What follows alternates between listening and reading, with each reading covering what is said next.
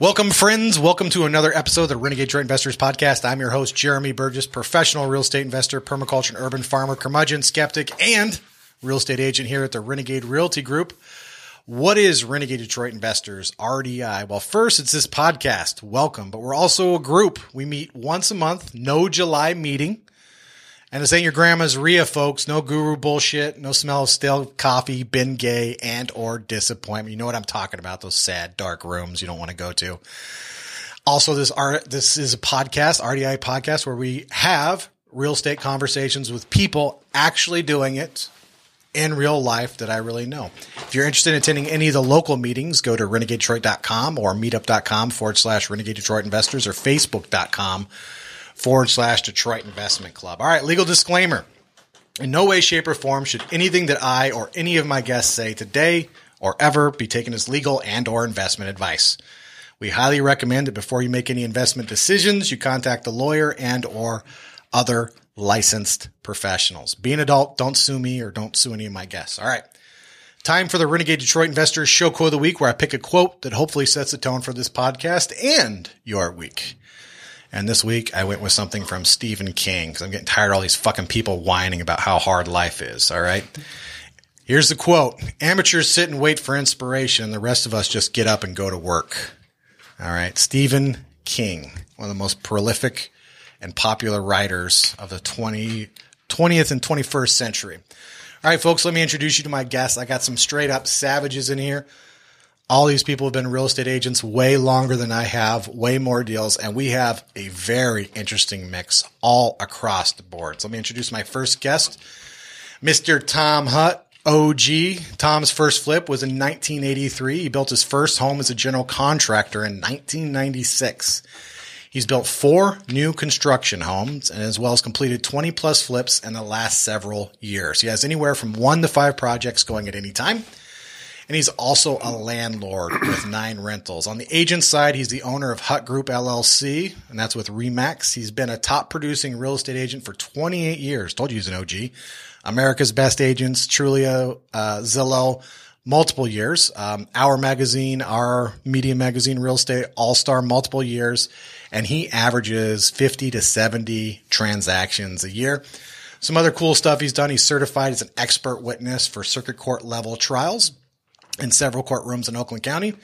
Uh, he's also testified for other people as an expert witness on tax tribunal cases. He's also the owner of Craftsman Homes and Land LLC. You can reach out to him 248 219 9993. Tom Hutt, two T's, tomhutt.com.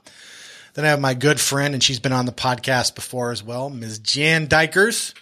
She began her career in real estate as an investor in the early 2000s with some ambitious and overwhelming renovation projects while spending evenings and weekends bartending and waiting tables. At the onset of the recession, she was working for other investors managing their personal portfolios. In 2008, she started her own property management business, Sweet Properties, which was managing a portfolio of approximately 400 residential units at the time she sold it in 2018. Jan obtained her real estate license in 2005 and her associate broker's license in 2014. She joined her current brokerage, Berkshire Hathaway Home Services, the Loft Warehouse in 2013. She was promoted to vice president of market development and managing broker in 2018.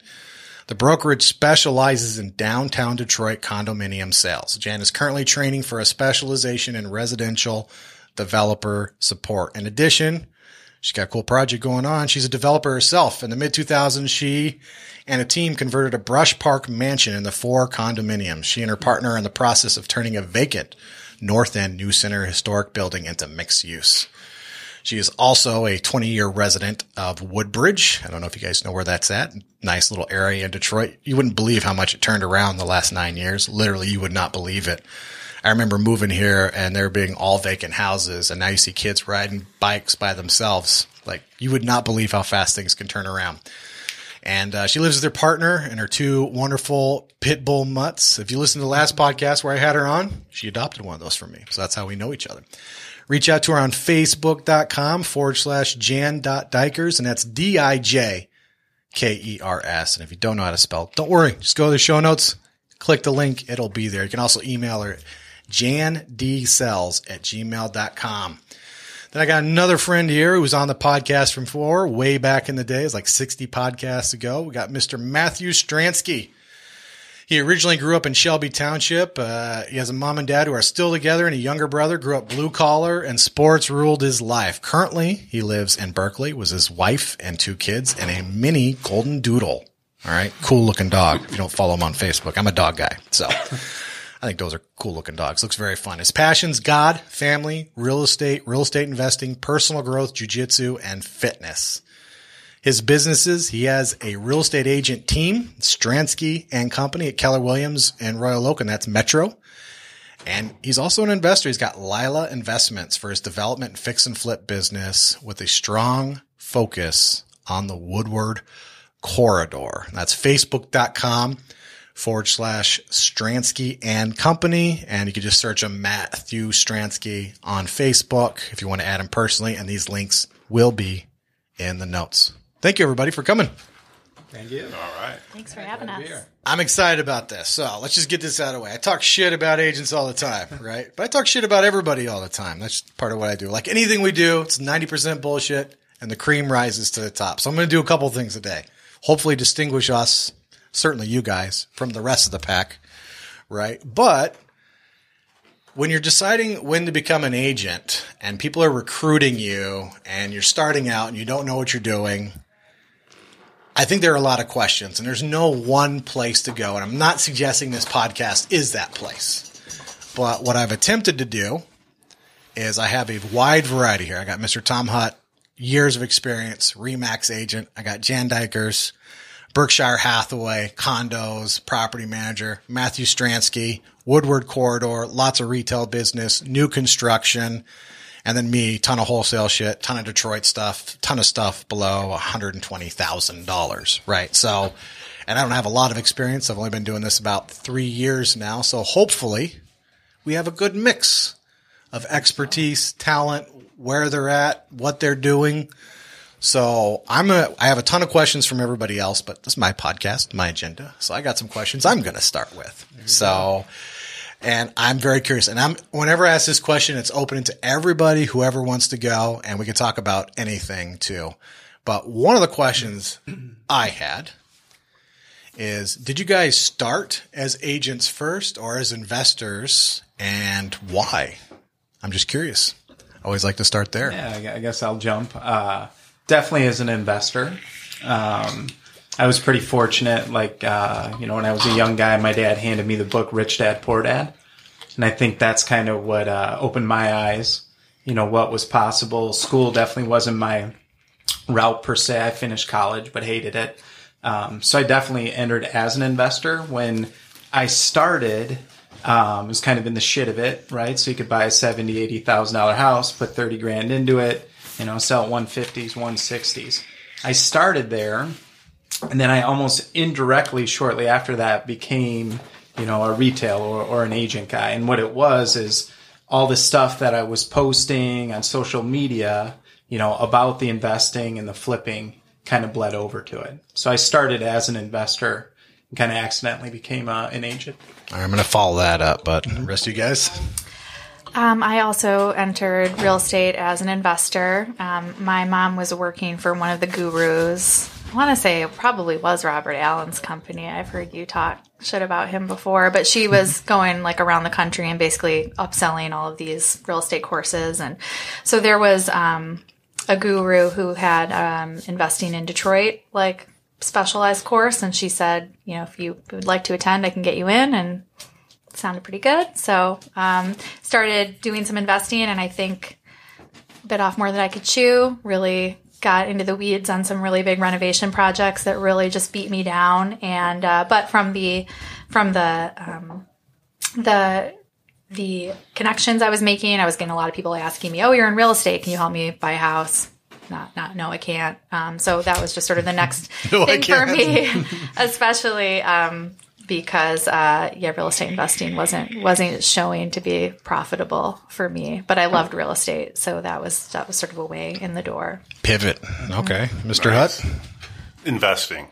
Yeah. I was, uh, my mom was an entre- my parents are both like entrepreneurs, so they had their own little companies, but, um, So my mom went out and found a local realtor, and uh, that was like a mom and pop real estate shop in Royal Oak at the time. And so we found fixer uppers back way, way, way back when, you know. So, and my brother and I did like the painting and the patching and this. So we, I did two transactions with her early on in, in my, in my life. And, uh, you know, from there I dabbled in it before I got my license. So I really was, uh, Born into it almost, right? yeah, well, not I'm more- pro I mean- child labor though. I like that. I mean, she she did those transactions basically because she was wanting stuff for you know it was for mm-hmm. us. It wasn't for her. She wasn't you know she wasn't looking to to be a real estate investor. I I think more or less just to get us into something or get us involved in something. And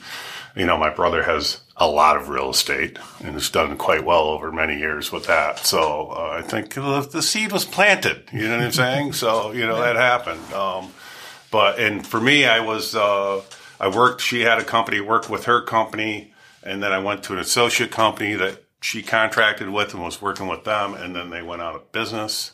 And before that happened, I had got my real estate license.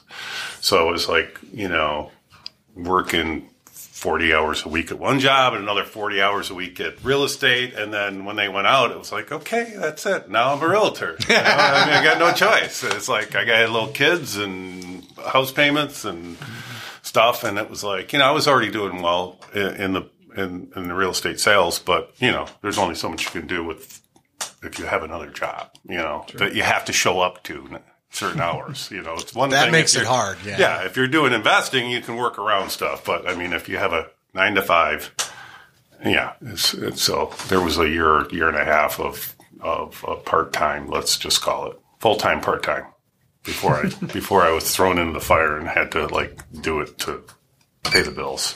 Well, I should disclose too. I obviously have an investor bias, so what I'm attempting to do is establish some credibility with you, damn savages, because I know a lot of you can't be converted from hating the agents, but there are good ones out there. So I want to make sure they were one of us before I turned to the dark side, like me, you know. So, or I turned to the dark side like them, so they know what they're doing. Here's a great question. And I don't want to get you guys in trouble, so don't say anything that's going to get you in trouble. But I get this question all the time. I want to ask you guys how did you decide when choosing your first brokerage? Follow up question if you'd rather answer that one. If you changed your brokerage, how and why did you decide? What I'm attempting to do is I think people think there's like a magical place to go.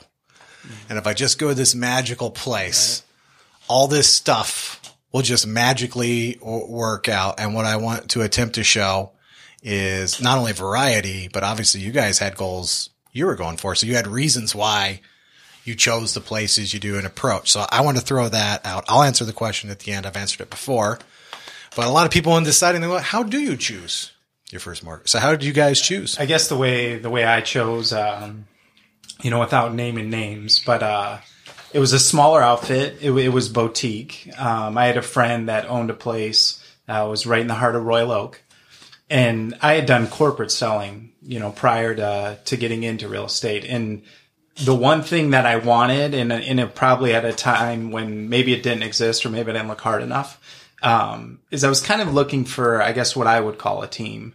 Um, just opportunity. You know, I've never, and I'm still not the best, you know, with friends and family. I, I prefer to work a cold lead over, you know, friends and family. When I would go into this boutique, um, and, you know, just being observant, I, I, I wasn't making that jump yet, but I noticed the phone was always ringing. And, um, long story short, they managed a bunch of properties right there in Royal Oak. And, uh, so then when I started talking to them, that's what I asked. Hey, am I allowed to take these phone calls and am I able to kind of jump on these opportunities? I could. Um, so I went right there. I didn't, I didn't do too much more looking than that than other. I just, you know, give me a human and, and let me try to, you know, prove myself kind of thing. I did 53 leases my first year. Ooh, And that's- that's sold- rough. Well, and sold two houses. Yeah. So uh, that was back in, in the shit of it, you know, 05, 06. But um, that's why I went there. Now, when I upgraded the the second part, um, and again, I'll leave that uh, that name out. But when I made that jump, it was a big deal, right? I, I had a working fax machine, a working copier. I couldn't believe it. Um, I had some training. You know, there was a, a woman at the front desk who's actually at Metro now, who's still a rock star, Kathy. Um, you know, was inputting listings and all kinds of stuff. So I was able to kind of leverage some things there, which I appreciated.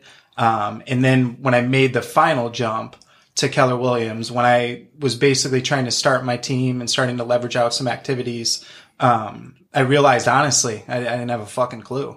And um, the reason I went there is because of the models and systems. Being an investor, I'd already read, you know, Million Dollar Real Estate Investor. I believe quite a bit of what Gary put out. Um, the book Flip. Uh, I still abide by a lot of those formulas. And, um, you know, I'd started to see other people transition over there that were doing things that, that I was ready to do. So, you know, that, that's kind of my journey. And ever since I've been there, it's great, you know, and, uh, they'll kill me for saying it. You know, is there Kool-Aid there? Of course. Um, There's a lot of Kool Aid in KW. Yeah. But it's only like thirty percent Kool Aid. well, I think it, I think it's what you choose to drink. Yes. You know, and you know, in there, right, and in a lot of truth to it. You know, they talk about the one thing. Um, my opinion, and, and it's the beauty of it, but you know, that one thing can get lost pretty quick because you're exposed to about a hundred things. So I think it, it takes, you know, the amount of right focus on the right things, but you're definitely getting the exposure to it. I like it because I can drop my new agents into it and they receive some really good training. But that's, that's my journey. All right, and you're at KW Metro KW right Metro. now at Yep, Royal right in Oak, Royal right? Oak, yep. Did the cap or splits or anything like that? Was that any You know, consideration what a, what a at good all? question, and and obviously these guys will comes answer, up all but, the time, yeah. but but for me, no. And and I think if you're uh, if you're entering in as a realtor, even an investor, it's a long term game. And I and the problem that I see with a lot of like new agents that are new into it, it's so short sighted. You know, I, I don't think they really realize what they're doing. They're building a business. I mean, brick by brick. Um, so no, was I worried about the caps and stuff? Uh, that was at the bottom of my list. You know, I, I was first and, and, and again, young. Uh, I wanted opportunity. Then came to some technology and training, you know, and caps have always kind of been at the bottom. You know, I'm not, I don't want to get raped over the coals, but I, I look for that sweet spot of value. Got it. Yeah, I think value is definitely where it is. I when I joined my first brokerage, it was really just what was around me. I was getting involved in um, Detroit condo conversion development, and so there was a real estate company downtown called Detroit Urban Living. In fact, I think Lisa Debs is an agent here. She was she was there, so we had a lot of the you know original D- Detroit agents were all um, working at that brokerage and. Man, I, I had no idea what I was doing. There was no train. It was an every man for himself kind of brokerage. I didn't know what I was doing. Like I, I, you know, I flailed around for a while in a couple different avenues. And then when I got into property management, I actually started to get investor clients and I could sell investment properties all day long in the recession. I mean, that was the grind. You do, Hell yeah. you know, 10, 10 houses in a month, you know, I'm only here because of investors out of state and overseas Yeah. buying stuff, so I had money to buy food. Like, So, thank you, by the way. I thank could, you. I could, you know, rinse, repeat all day long um, with those investors, but I really wanted to get into the higher uh, ticket value properties, and I had no idea how to achieve that. I had no idea what prospecting was. I had no idea how to sort of like, you know, work my sphere of influence. Like I had, I just had, and I didn't even think that, you know, to read a book about it, or I just, I just. So when I um, went into my next brokerage, which is in Livonia, um, Vision Realty Centers. I think the reason I went there is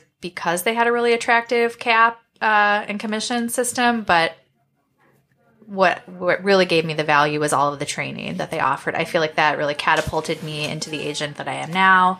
Um, and when I finally found my way to the Loft Warehouse, which then became a Berkshire Hathaway franchise, um, now the decision is based on value um, because my commission structure is much different, you know, um, and and it really that is at the bottom of my of my list. I, I think it's always interesting when agents who aren't really doing a lot of great business are like trying to get their commission split up by ten percent, and it's like you know, let's teach a man to fish here. You know, getting that extra 10% is you think it's going to do something for you, but you really need how to know how to work your business. And where, so I am where I am because I have access to a, a ton of opportunities and knowledge and training. And that's exactly where I want to be.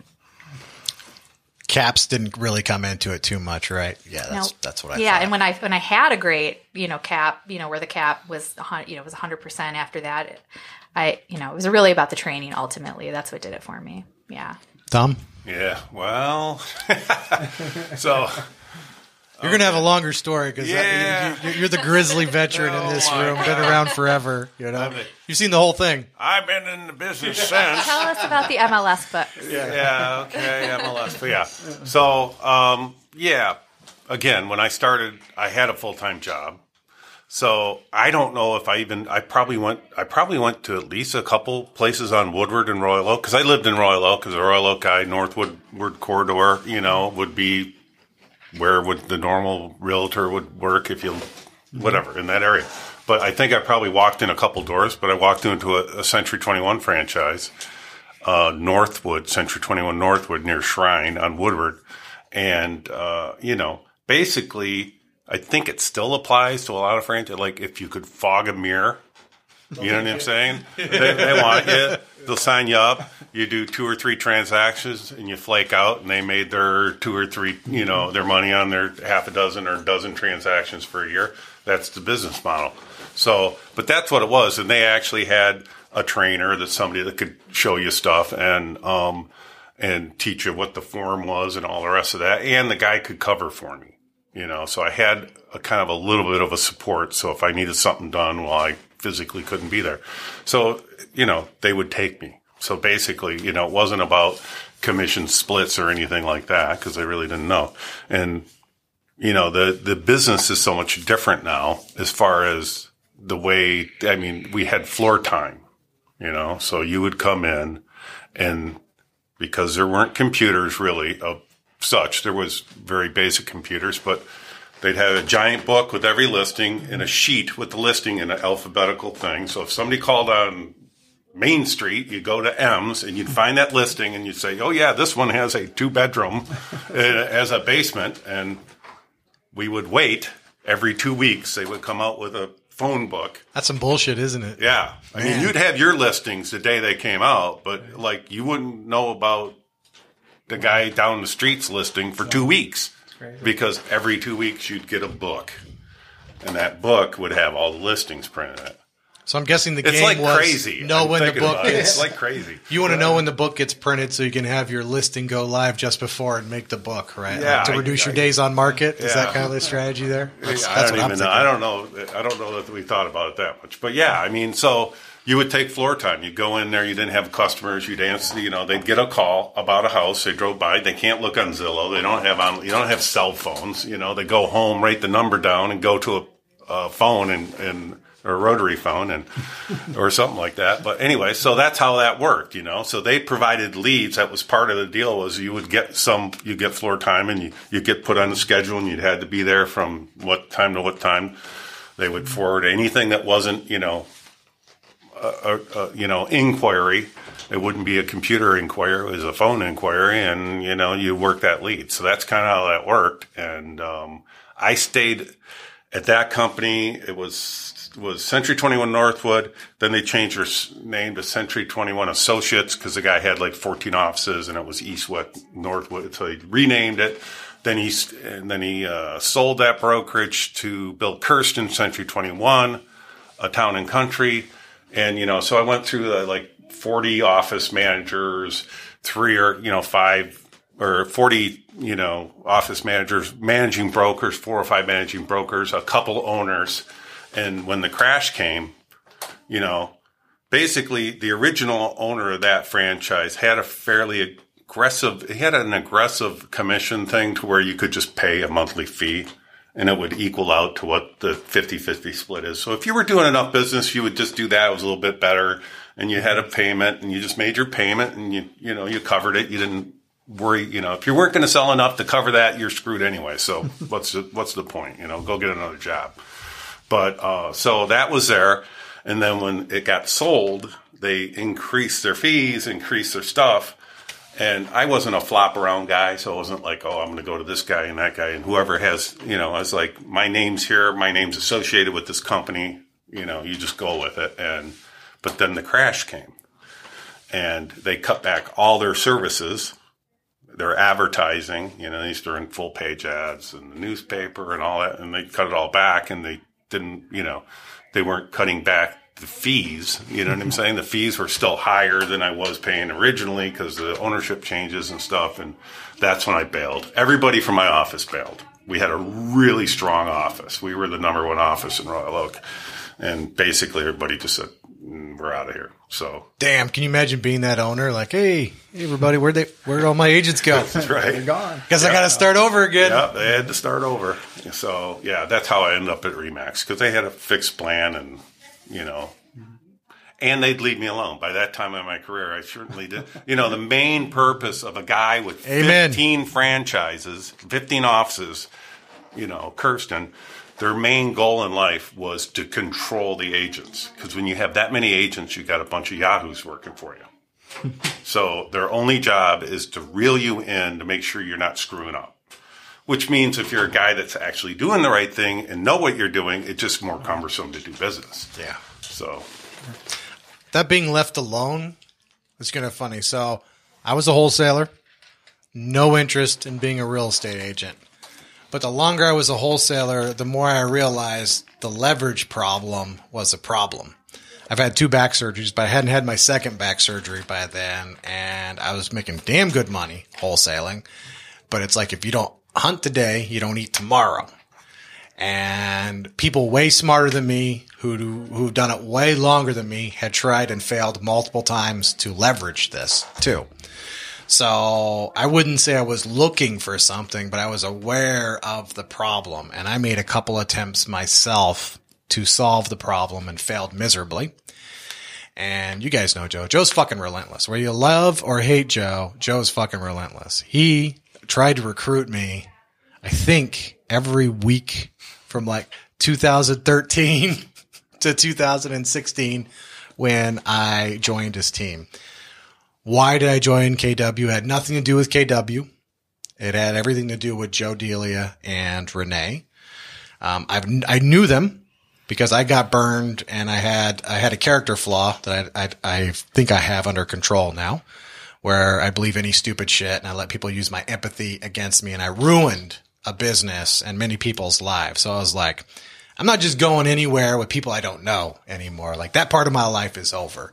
I'm going to go with people I like, know, and trust and admire. And he wasn't the greatest investor, but he, him and his wife had taken this real estate team and blew it up.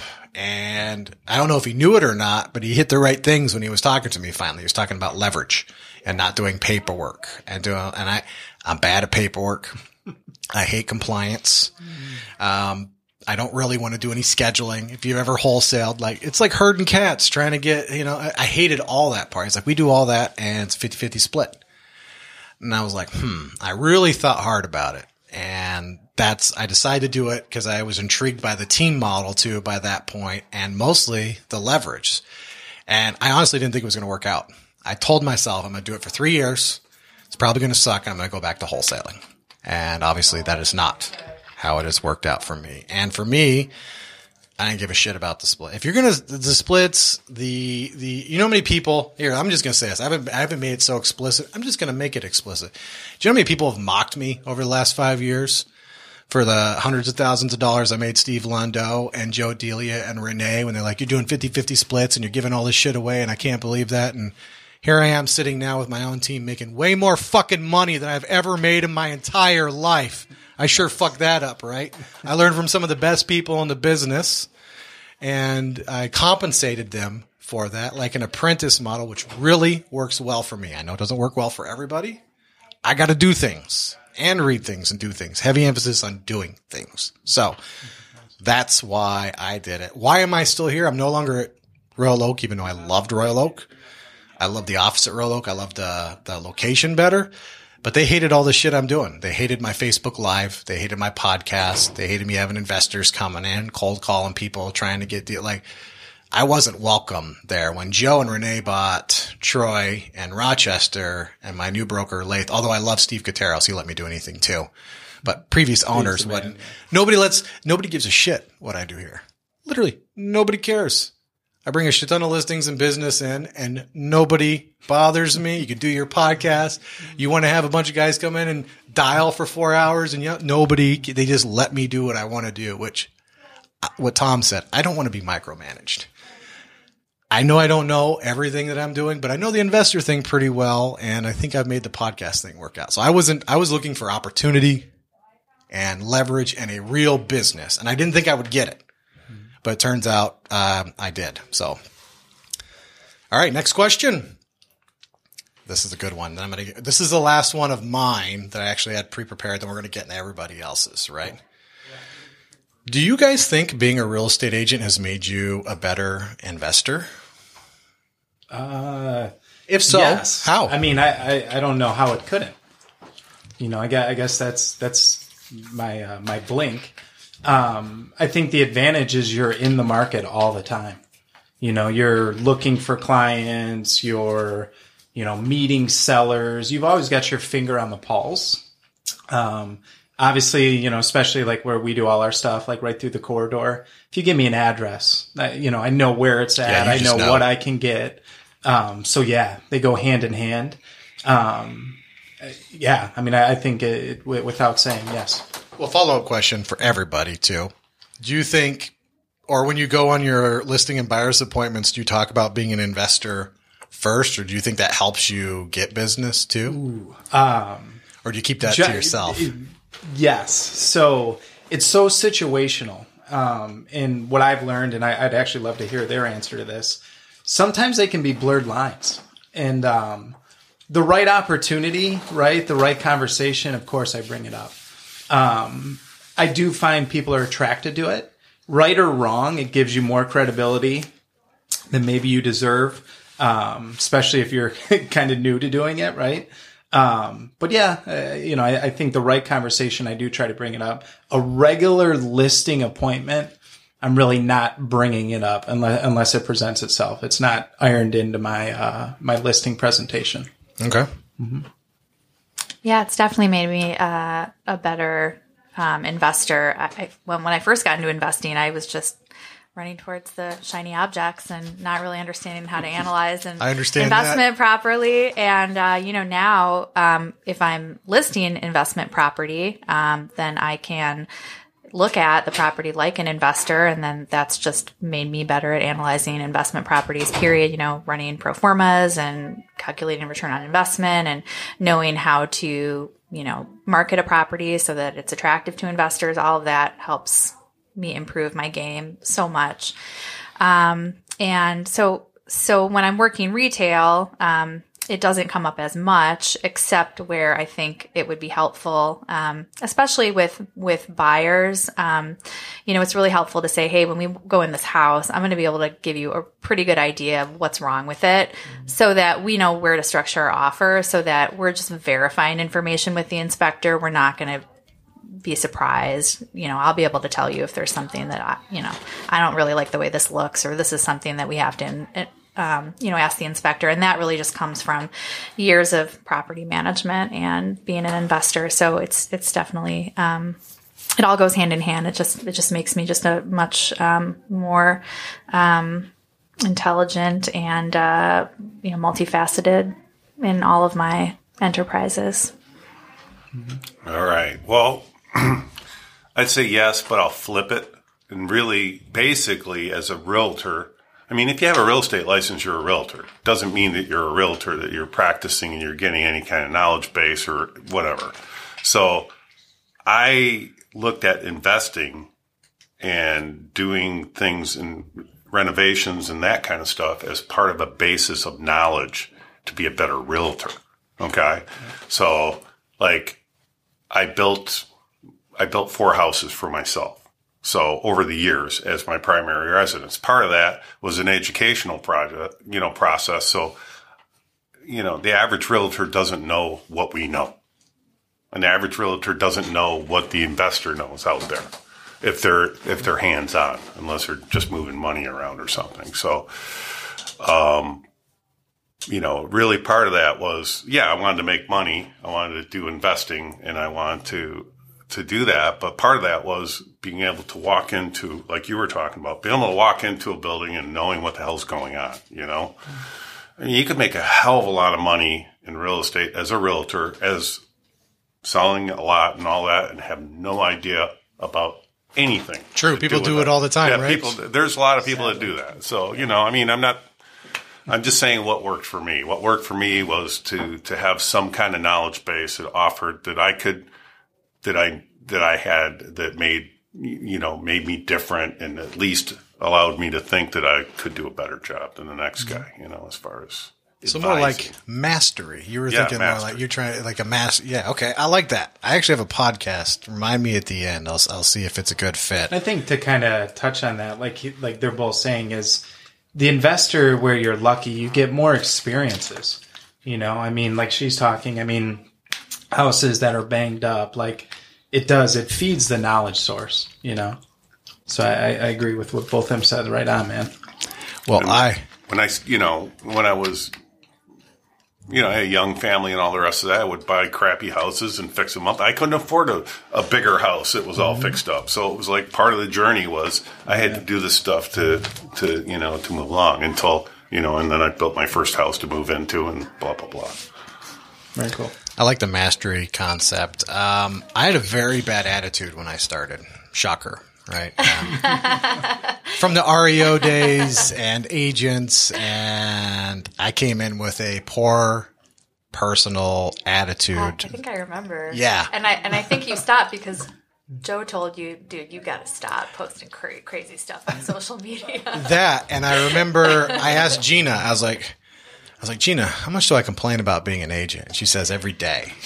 That was the last time. You just create a complaint about humanity in general. I think. i i stopped. I was like you know what? What is this? Am i, am I going to try it or am i going to bitch about it? But i did for a long time. I had people don't think attitude matters. If you, no matter how hard you work if you approach it with a poor attitude you're just automatically reducing your your return on investment. And i was i was after about a year and when i asked gina that question i stopped and then i realized how wrong i was and i'm actually going to do a podcast on why i think being an agent could actually help you be a better investor too especially if you have any money. How many at this point? How many thousands of negotiations have I had? I've had way more negotiations in three years of being a real estate agent than I had in the previous nine years as a real estate investor, and I got to do it with other people's money.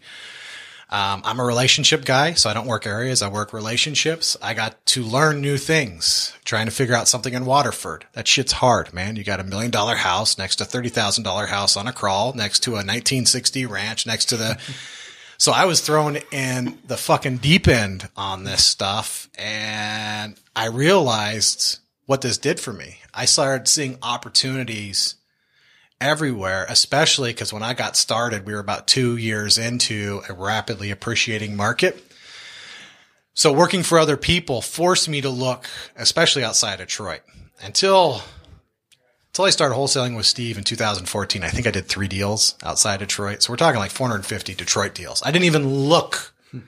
in the suburb. Complete tunnel vision to being an agent and the polar opposite. And I started seeing more and more opportunities, especially in rapidly appreciating areas. And then I had to admit to myself, damn, man, this might actually be a legit way to like, I never would have looked. I never would have done those things. I never would have had. I'm a way better negotiator now. Like I, things I hadn't considered because of my, uh, initially piss poor attitude about doing the job. And if you have that, I know what it's like. Just let it go. I know. Maybe if you don't, bel I had to ask a couple people to believe it myself. So if you don't believe yourself, ask a few people that you trust, and if they both give you the same answer, trust them and make the change. And that's what I did. And I just shut the fuck up about it. So I now use it more as like a selling point because everybody loves trashing real estate agents. So I'll get in front of renegade Detroit investors. It's a fun thing to do. Trash a bunch of real estate agents. By the way, I'm one. You know, I think it's kind of funny too, right? The irony there.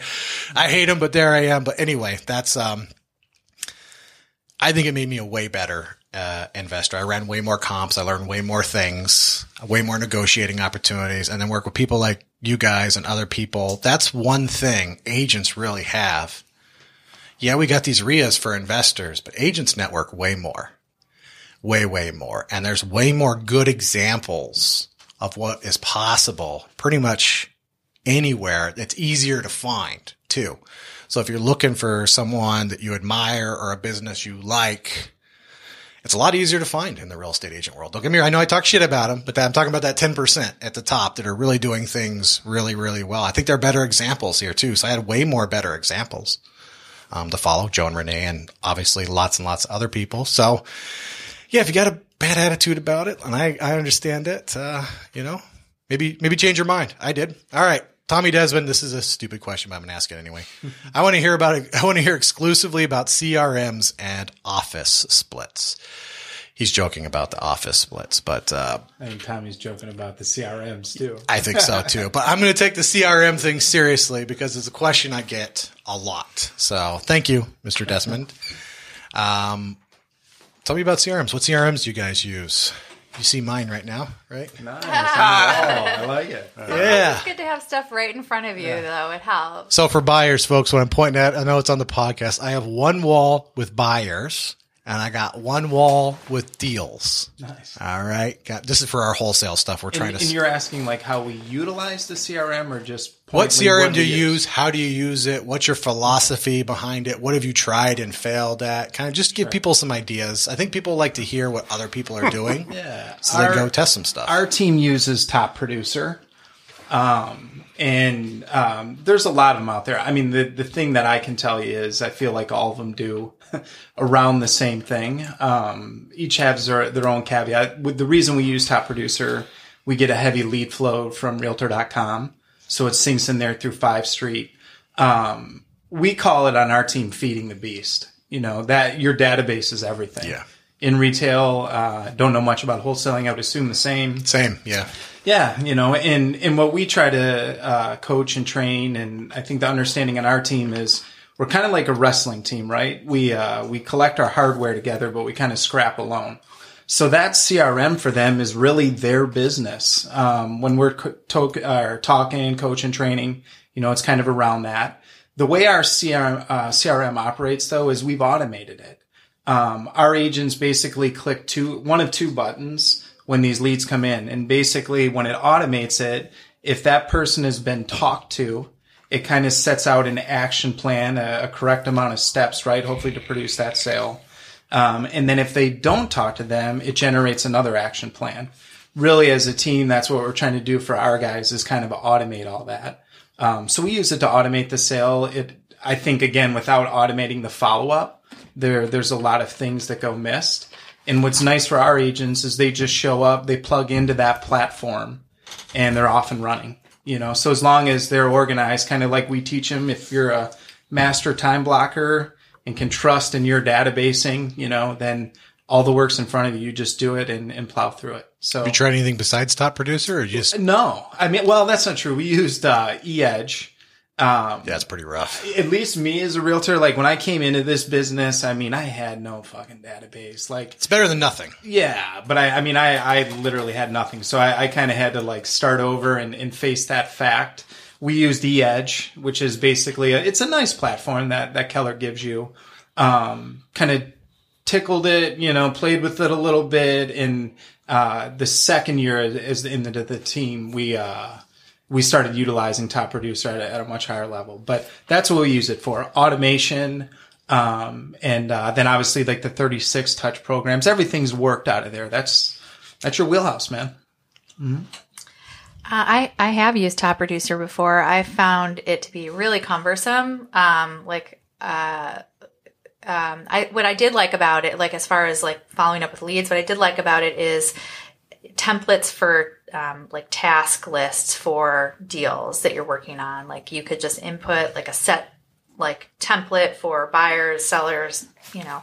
And um, so now my office provides Follow Up Boss, which I think is much more robust, um, but it doesn't provide that task management template ability. So I use Wunderlist for that, and the, those two combined really work for me.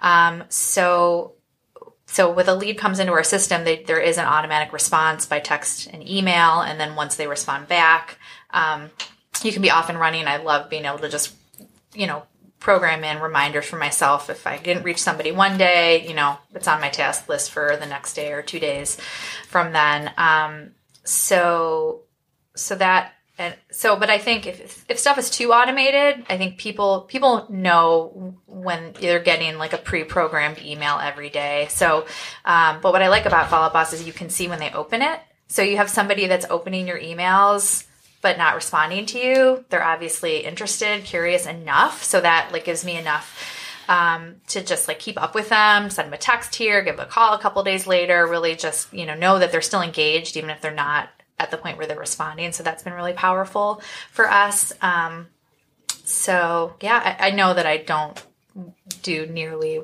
Uh, everything it's capable of doing. I, I just really don't have time to, it's just a good problem to have to really just sit down and, and learn how to work it even more than, than I have stumbled into. So I feel um, like that's only going to be more and more true going into the future too. right? Like at some point, maybe another 10 years, we got to hire somebody just to do like database shit. Like it's getting, I mean, I technology bigger- is well, really I just, mean, a lot of bigger teams that you know than us. I mean, farm all that out. yeah. You know, and, and one quick point in that, like on the automation, all, all that I meant is uh, it signals responses to our agents, just like she was saying, hey, do this, do that. What we try to do is keep it mindless for them, you know, so they can obviously push out the quantity. Um, but just like she's saying, I, I wouldn't use a platform that, you know, you're talking to like an iRobot kind of thing. Yeah. But, it's uh, not. I It's not think an you- excuse to not have real communication Yeah, you with got- it- people. what it's just it so you don't drop the ball. Yeah. Exactly. What it should do is keep you accountable to those actions. Yeah. Calls, text, emails. Um, as a team, we always talk. I mean, we'd rather talk to someone, you know, versus text, uh, email. That, that's obviously ideal. I know. I'll I'll be the first to admit I probably lost at least a million dollars in business from forgetting to follow up or following up a week late. Or I mean, I think we can. On that point, it makes me sick. That, funny enough, right? Makes so me that sick. yeah, that was couple the million. Yeah, Yeah. that was the pain that I went through to finally say, okay, like my shit's broken a little bit. Yeah. And we were really heavy and, uh, we still are, are pretty heavy on Mojo. And, uh, really that's what we realized, you know, like we were so late to the game and follow up. Oh, you know, we'd already listed, we'd already done this. And, you know, that, that was a, a hole we had to fix. And so far, so good. Yeah. huh. Okay. Here we go, Tom. database. Yeah, that's I. I'm kind of like you. I mean, I'm not. I don't love paperwork. I can do it all, and I don't love database entry or any of that other kind of stuff. But way, way, way, way, way back in the dinosaur days, we had this thing called DOS. So Oh, yeah. that's the remember cu- that's the databases I started with. C prompt. Yeah. ACT was the name of the program. I could never figure out ACT I was- could never figure it out. was the first database. Then I dabbled in Top Producer and God knows how many other ones over the years. But um, I am probably into LionDesk now. I use Google Docs and Google Contacts and Google stuff a lot. Um, I don't have a team. I'm not feeding 20 people. It's me. It's my staff. You know. Um, so my staff kind of is in charge of keeping track of stuff, and uh, they do a lot of the, the grunt work and the follow up and all the rest of that. But yeah, you definitely. I mean, there's there's something to be said about that. I, again, I probably have missed out on on, on business, and the, the style, the type of business that I've had the last decade has been different than I had the first, you know, whatever amount of years I did a lot of retail. I do a lot less retail work than I used to. Um, so I have repeat clients that just are repeat clients that work at a different, le- you know, it's a different level or, or a different, um, workflow. So I'm not getting a guy from Zillow calling and having to chase that guy down to do. I mean, I still get, you know, calls from, you know, those. I still get leads and stuff, but it's more uh, a lot of listings from a different different kind of sources. So it's a little bit a little bit different. But yeah, LionDesk is the one that's with Realcomp now that I'm mm-hmm. kind of, and Remax has one, and you know, it's a it is it's kind of like a full time job.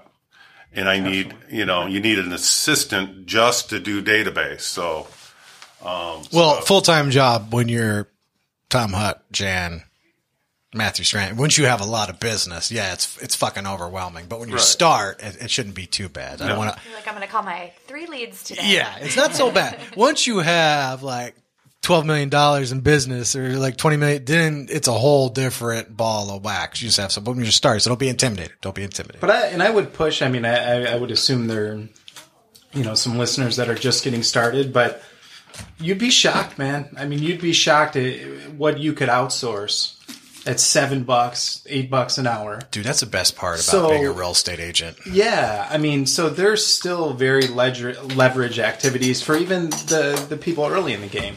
You know, if you don't want to fucking put 200 entries in, spend probably 60 bucks. Yeah, get a VA out of the in. Philippines. Yeah. The only other thing I can add to that, I, I don't know if this is maybe a CRM they were looking for, but we use Brivity, you know, on the back Yeah, end. same and thing. uh, like we have an ops manager, Lisa. Um, you know, most times between probably 15 and 25 deals at a time. That's our CRM to kind of handle that madness on the back end. Um, she's kind of just getting acclimated with it. We're kind of like clunky with it right now. Um, but that seems to be uh, a big tool for the future. It provides a lot of, you know, task lists. It helps her kind of organize that chaos. So more of a back end CRM, I guess. Yeah, I don't know shit about Brivity. All I know is the dealer group used it. So when I went out on my own, that's what I used. So I, Yeah, I didn't need much more than that. yeah, either. I don't Yeah, need to yeah. pretend like I'm smarter than all these people doing way better than me. I could just be like, hey, it's working for them. I just, I, and I'm giving you permission too, especially if you're one of these originality people and you're oh so special and everything's going to be a desert flower. My- You might be that one person who's way smarter than everybody else, but statistically, it's very unlikely. Uh, I give you permission to steal and deploy. That's a smart way to do R it. and D, rip off Yeah. and duplicate. Yeah. yeah. Find somebody doing what you want to do, who's doing it well, and then copy what they're doing. And that's what I did too. Brivity. I've used, so like when I was with Steve, I used Zoho, which, um, I actually really liked. I did find it cumbersome, but full disclosure, my personality, I got bad ADD.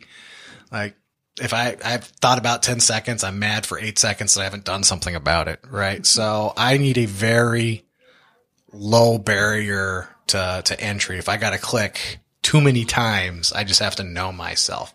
I know plenty of people who aren't like that. So just as I give this recommendation, this is who it's coming from, right? My favorite, I did Zoho. I liked it. It was easy, but it's a little cumbersome. I did top producer. What I liked about top producer was how simple it was. We didn't use it very long on the Dealy group because we went to team leads, which was horrible.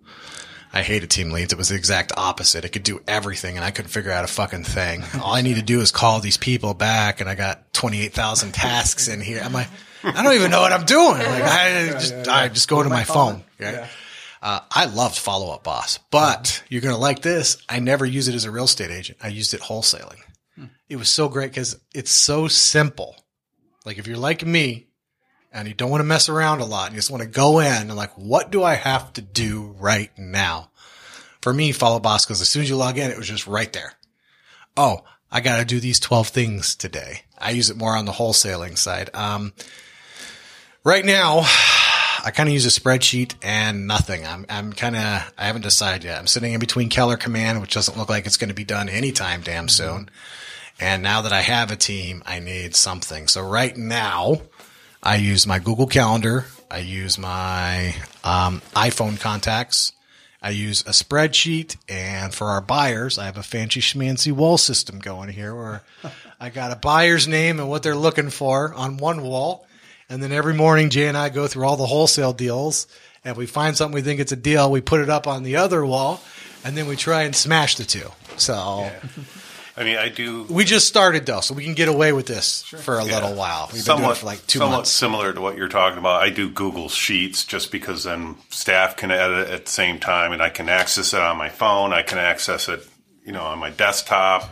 She can be on it, and then I also have giant whiteboards with everything. Mm-hmm. So I have all my listings, giant whiteboards. In fact, I just reconfigured the office so I have like way more real estate of blank walls to hang boards for different things. So I do like whiteboards. I was actually going to paint these walls. I just haven't got to it yet. Do some whiteboard paint. Yeah, well, that, we, that's what we have. We- Just Yeah. like Tom was saying. Yeah, we just have a big board, and it uh, like every Monday and Thursday we have a meeting. It's a quick way to go in. Hey, we're here, here, here, and here. it's easy to see. I like if- visual. if some I'm very visual. So if so if she has if it's not marked checked, then I can complain about it or ask about it because I don't want to ask, did the title work come in? Did you do the follow up on? Is it clear to close it? Is this this? Uh, it's there, there, there, there, there. I don't have to bug her as much. So because I'm going to bug her, Oh yeah. you know, even though she's doing it, I'm going to ask, and you know, so I Yeah. less hassle.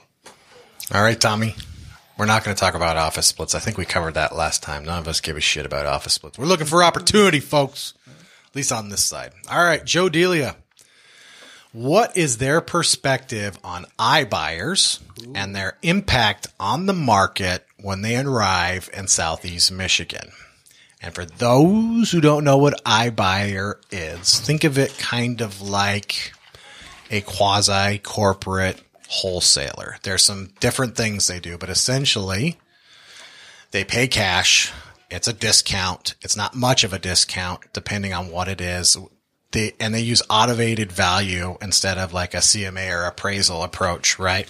And then they give you a percentage of that property and then they go and resell that property. And there's a bunch of different ones out there. So if you just go type in iBuyer, right? Everybody kind of has their own program. So that would be like an alternative to a wholesaler or a real estate agent. So if you didn't know what that was, that's what Joe's talking about.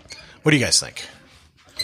You know, and I, I'll be very honest. I probably don't know enough to to speak intelligently, so I'm I'm gonna just touch it and, and move on.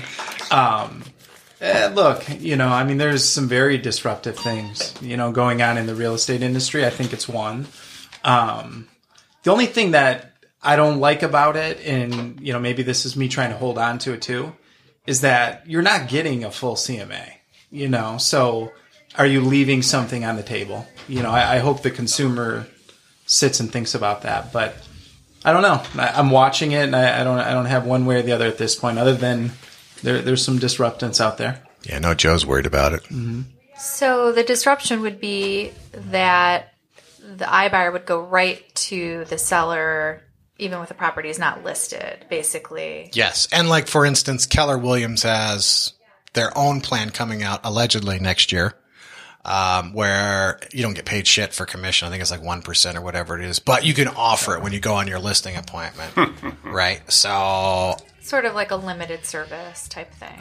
well, no, they literally buy it and resell Okay, it. got yeah. it. So something that Zillow is kind of doing right now. where Yes. you can- They have the same thing. Yeah, we're making an offer on my home right now. That's a little different, but very similar. Yeah. So, yeah, I mean, um, I have read about agents who, listing agents who who've gotten offers from iBuyer type companies, and they say it's very cumbersome. Like they send out like seventeen different inspectors to inspect a different component of the house, and so it doesn't seem like as streamlined. Like maybe sometimes adding in all of that automation can be very clunky, especially at the beginning. So.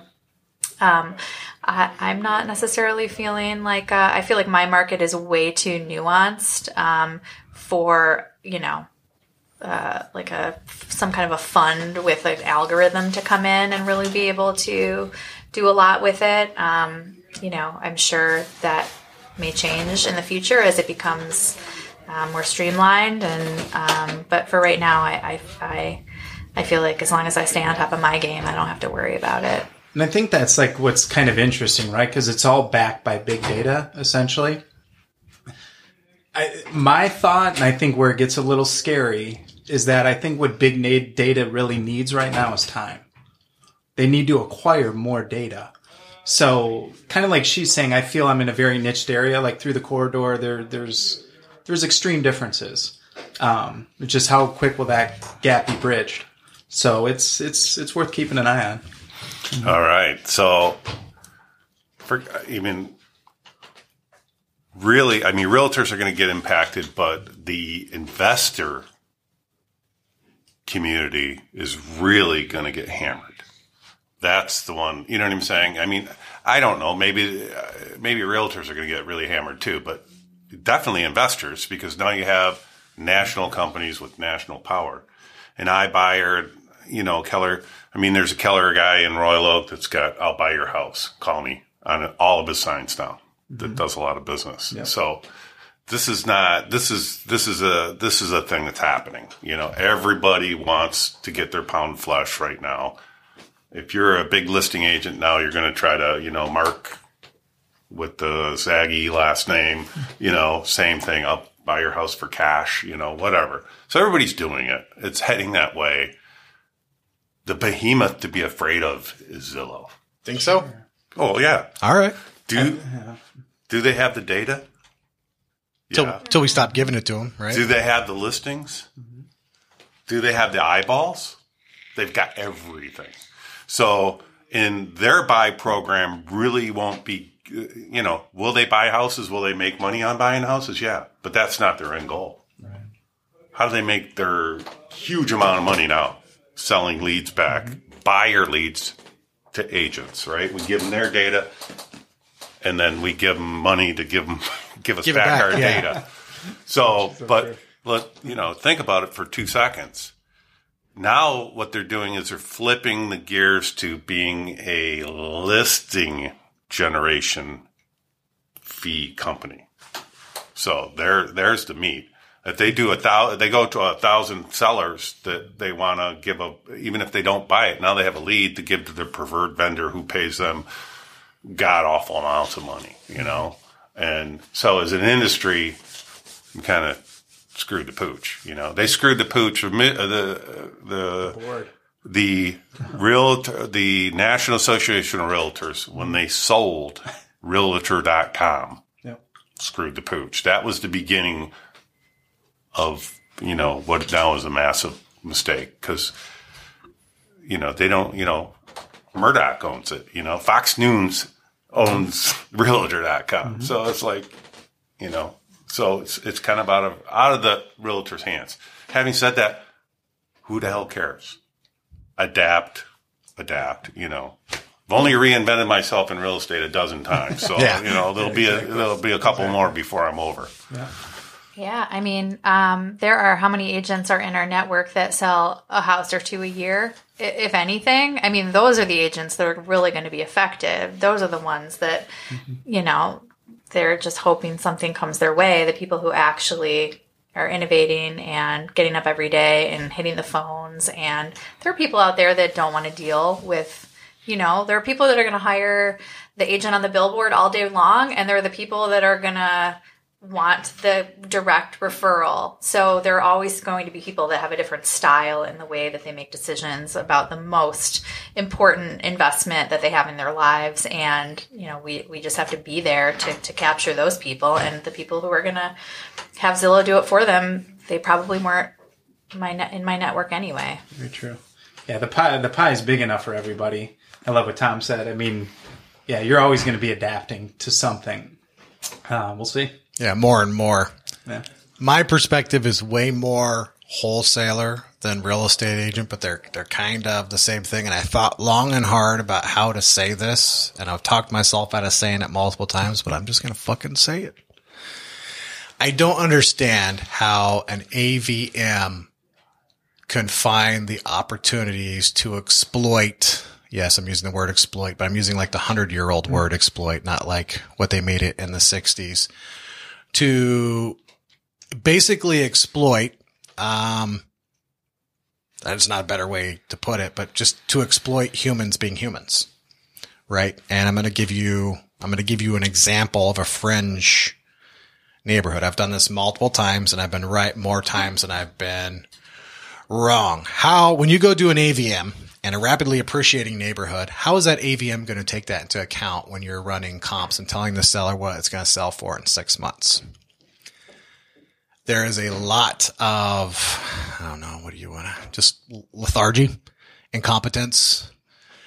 You would be surprised how many times you push the envelope, especially on a conventional loan, and you get that number back. And I don't see how you can do that with an AVM. And obviously, that would be very much in the iBuyers Pro selling, right? Because they offer this discounted and they buy it and they buy it at a discount and they resell it, right? And then who knows what'll happen? The market usually fixes it.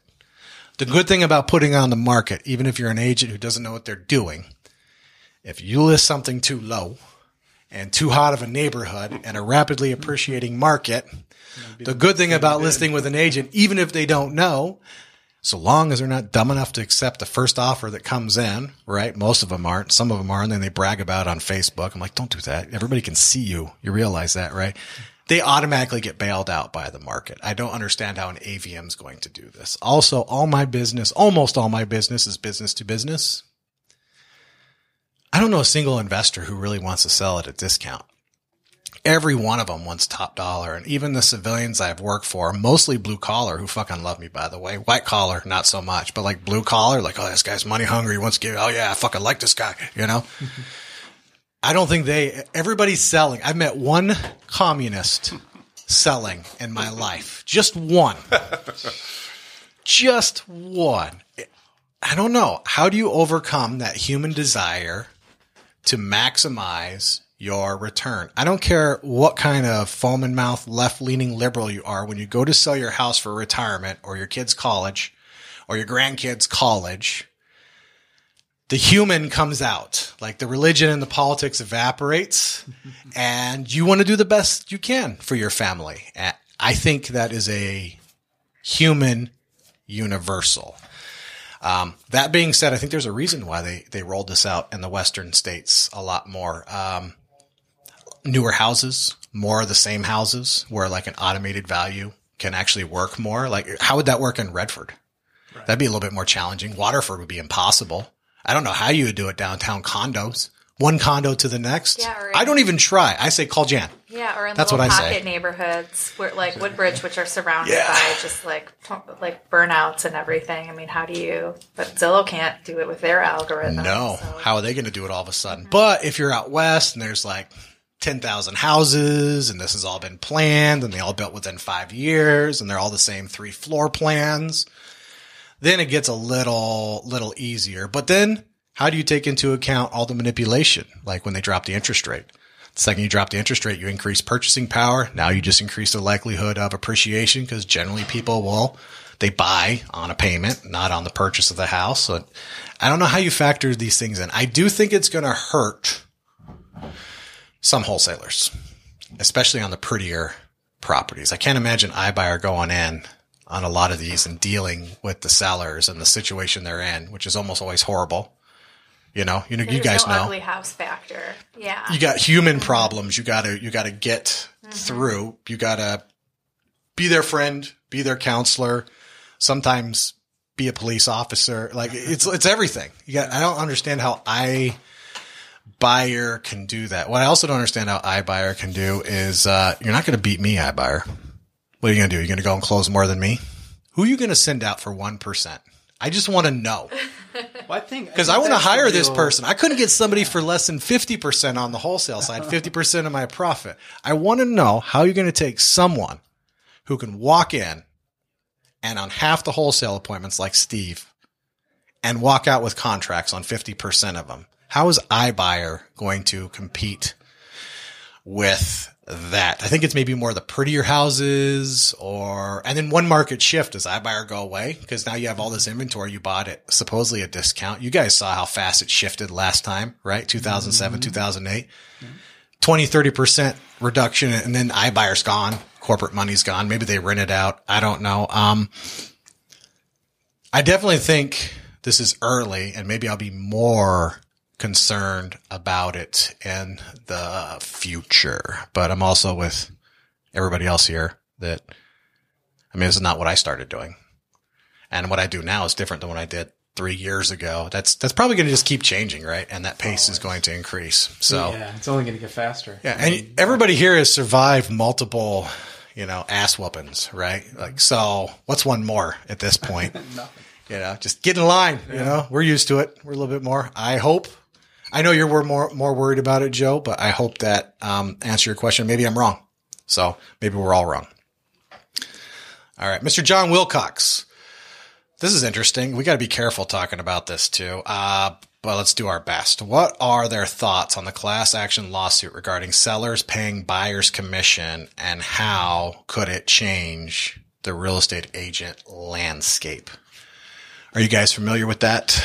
Yeah, sure. yeah. Yeah. Okay. Go. I mean, it's a owner, a broker owner concern because they're the ones that would be, you know what I'm saying, getting getting sued. I don't think individual agents, even though even if you're named in the lawsuit, an individual agent, um, it's pretty hard to collude an industry if I'm one guy, you know. I mean, I feel like what probably will happen is that the you know the commission on the closing statement will show up on to the all the listing side, Yeah. and the listing side will just pay it out. Like we'll just solve that problem, you know, you know, or worst case scenario, buyers will start paying commission, sale prices will come. You know what I mean? Like there's a million different ways to resolve this. What are the people that are suing? What are they really like? Like really, what is the beef here? Like what is the real problem? I think they want this is an effort to reduce commission across the industry, right? But I that's think, what I and- think. and it goes what we were just talking about the iBuyers and Redfin. That's what it is. It, it's an attack, you know, on the commission. They're trying to break the chains. It's the same thing the mortgage brokers went through. It's very similar. I say bring it, motherfuckers. That's what I think. Well, and I Bring think at it. the end of the day, and, and it's what everyone is saying right here. It's going to boil down to the value. Yeah, what's your value just prop? Some people who would rather pay less, thinking they're going to get more, and I'm sure these guys can tell you. I mean, we're beating the shit out of Redfin people. It's because they don't care. No, they they don't. They don't. There's. That's what they don't understand. You've employed someone who you know, I mean, they've already committed to 1%. You're not getting a rock star. And like what we try to explain to folks, for me to sell your house for another two or 3%, pretty confident we can do it. You know, I mean, it's that whole FISBO thing. You know what I'm saying? So it's in the same realm. But I, I think, just like you said, it's, there's an attack going on. You know, it's coming from a lot of different places. I am watching it. I'm telling, we're telling our team and our agents that, you know, now's the time, man. All I know right now is, you know, it's probably as good as it's going to get. So, you know, let's go get it. I'm going to steel man their argument a little bit, play a little uh, devil's advocate, because I do think this is going to, or something like this. I don't think this is going to do it. This is the beginning, right? Nothing happens quickly. We got the teachers union and the National Association of Realtors breaking those. I'm not saying we should or shouldn't, but obviously there's an agenda to break both of them. They've broken everything else. That's probably going to happen at some point too, but they're like the two last big dogs standing, right? They got regulatory capture.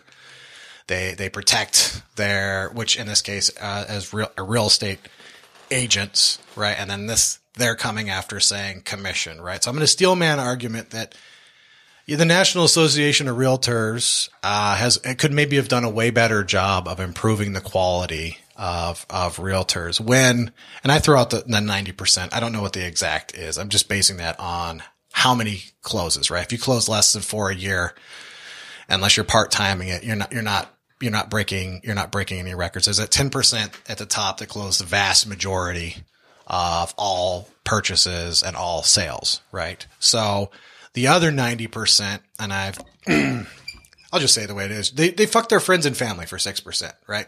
They play.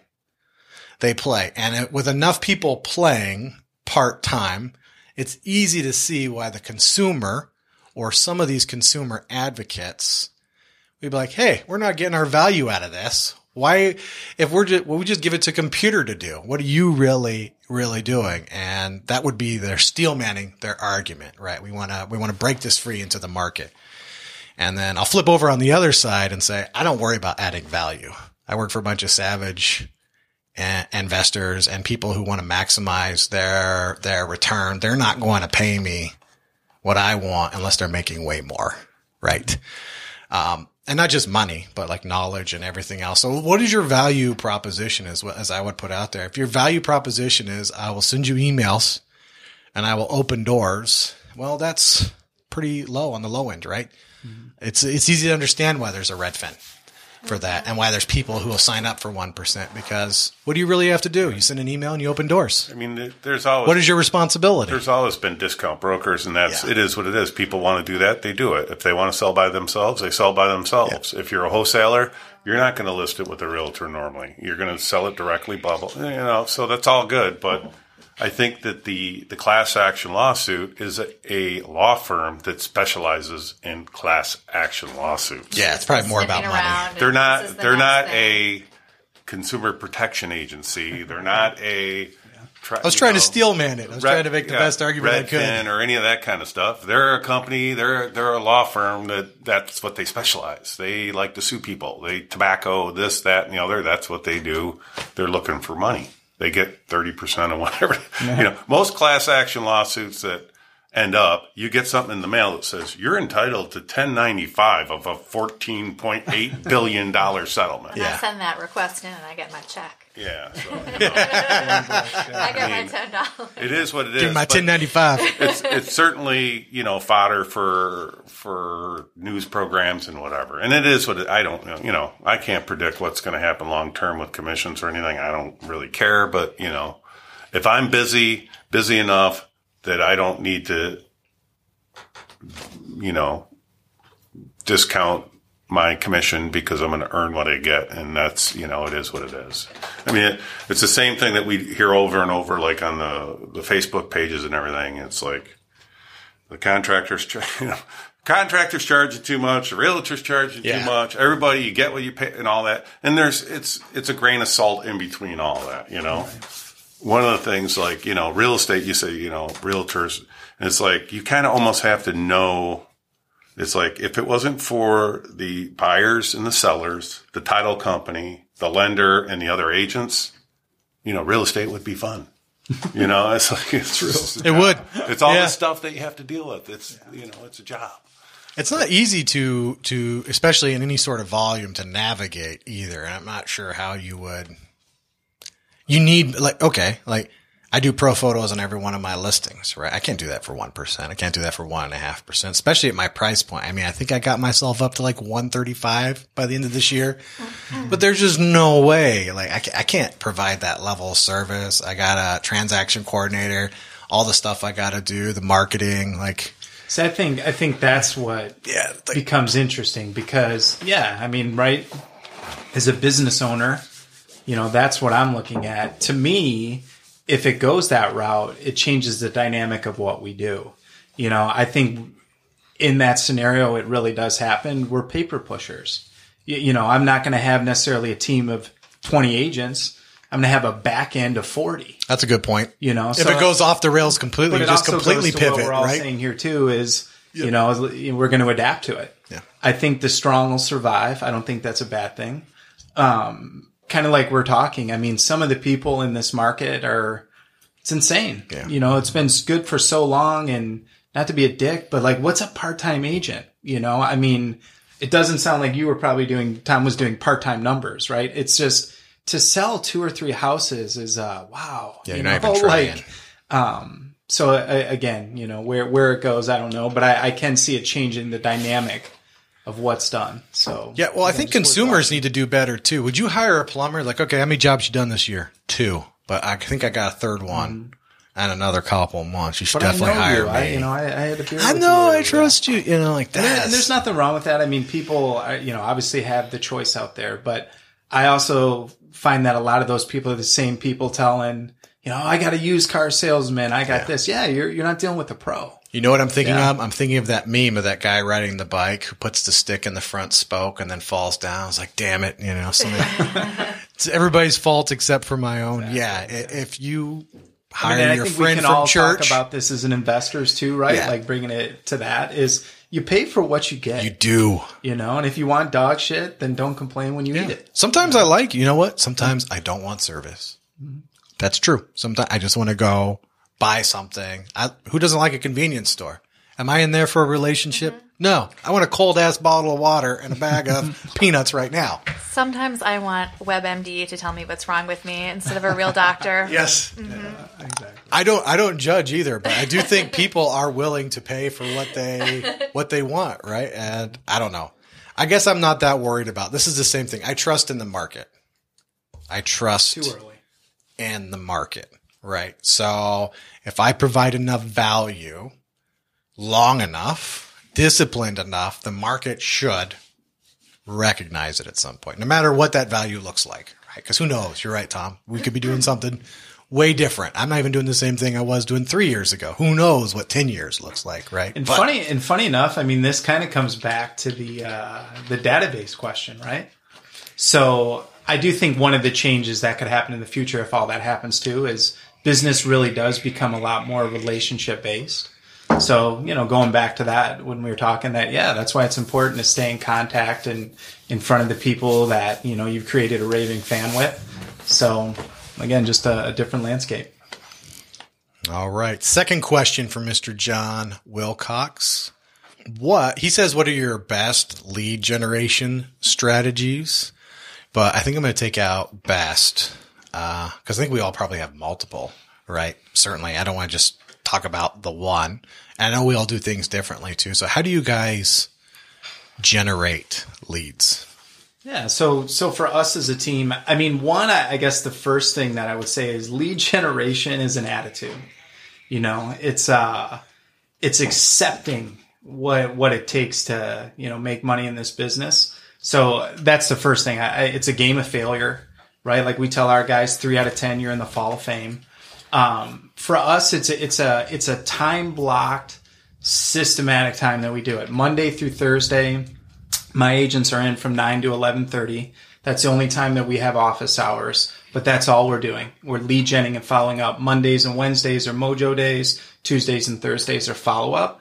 Um, candidly, and you know, talking to maybe all the new agents that are listening now, everyone, everyone, like when they come and you know ask me questions at, at the office, you know this, and I'm working on that. No, no one is ever saying, yeah, I'm calling people. You know, I'm on the phone. I'm doing this, and I think I honestly, I think that's why so many people fall. And it's such a, it's such a sexy business, you know, build a website and build out your social media and all that where it is a nasty, dirty, grimy business where it's a contact sport. Now, some of the lead generating activities are fun. You know, you can go networking, you can go golfing, you're doing business everywhere as a team, like I was saying earlier, we're really strong on realtor.com. So that's one of our big lead sources. Just like Tom was saying, I mean, it's a big chunk of change. Um, we spend about $9,000 a month on it, but it pays dividends. You know, out of the 110, 115 homes we'll sell, um, I bet you 70, 80 of them will probably come. Wow. There. Okay. And our thought, and maybe on a little bit of a tangent here, but as a team leader, I've always been bucked in the beginning and not so much now that you shouldn't spend. Um, yeah, I, I, would love to run and build a business that I didn't have to put money into it, but I, I think uh, I don't think that exists. And the thing that I like about the leads as a lead source is they are proprietary to some point, meaning I own the zip codes I have. No one else is getting in. And then for me, it is a way, obviously, on, on a much more um, bigger scale, right? I have to provide that for them. It's the it's the low hanging fruit truthfully, like when I started a team, it was the easiest place that I could go. Um, and then the other lead generating activity that we do is Mojo. Um, Mojo is cold calling. We do what's called circle dialing. Circle dialing is nothing more than calling out of the phone book. Um, we call behind listings. We do expireds. We do FSBOs, but circle dialing is really for us where we make the money. What we find is that the sellers that we're talking to are generally four to six months out. That's our opportunity that's our opportunity to show up for them in that amount of time, kind of prove ourselves to them. And then what we find more, 80, 90% of the time that we sit down with them and actually go to list, they're not even interviewing anyone. And it kind of goes back to the CRM, right? So the CRM is automating that for our agents, call them, do this, do that. Um, so that's how we lead gen. Without lead gen, you're nothing. You don't have a business, you know, and I think, like I said, from, from kind of outside looking in, that's where most of the newbies and even, you know, some of the bigger agents, right, miss that. You know, some of the agents that we're trying to bring on now are more veteran. You know, well, why am I going to get on the phone? You know, because you have it. You know, that's the opportunity. It's like saying, why you, why yeah. am I going to work out? Well, we just we use the analogy do? on our team. Like, yeah. if, if, this makes sense, and it's cheesy as hell, but it, it really is the truth. Is that lead generation is like a boat going down the ocean, right? And you're fishing. Your boat, when someone passes it, should look insane. You should have so many poles in the water, right? Um, and then we do the traditional stuff. You know, we do the marketing, the advertising. Um, for us personally, the biggest opportunity we have now is kind of going into these touch programs on our past clients. Um, so that's kind of our lead generating. You know, we're trying to build what we call a triple headed beast on our team.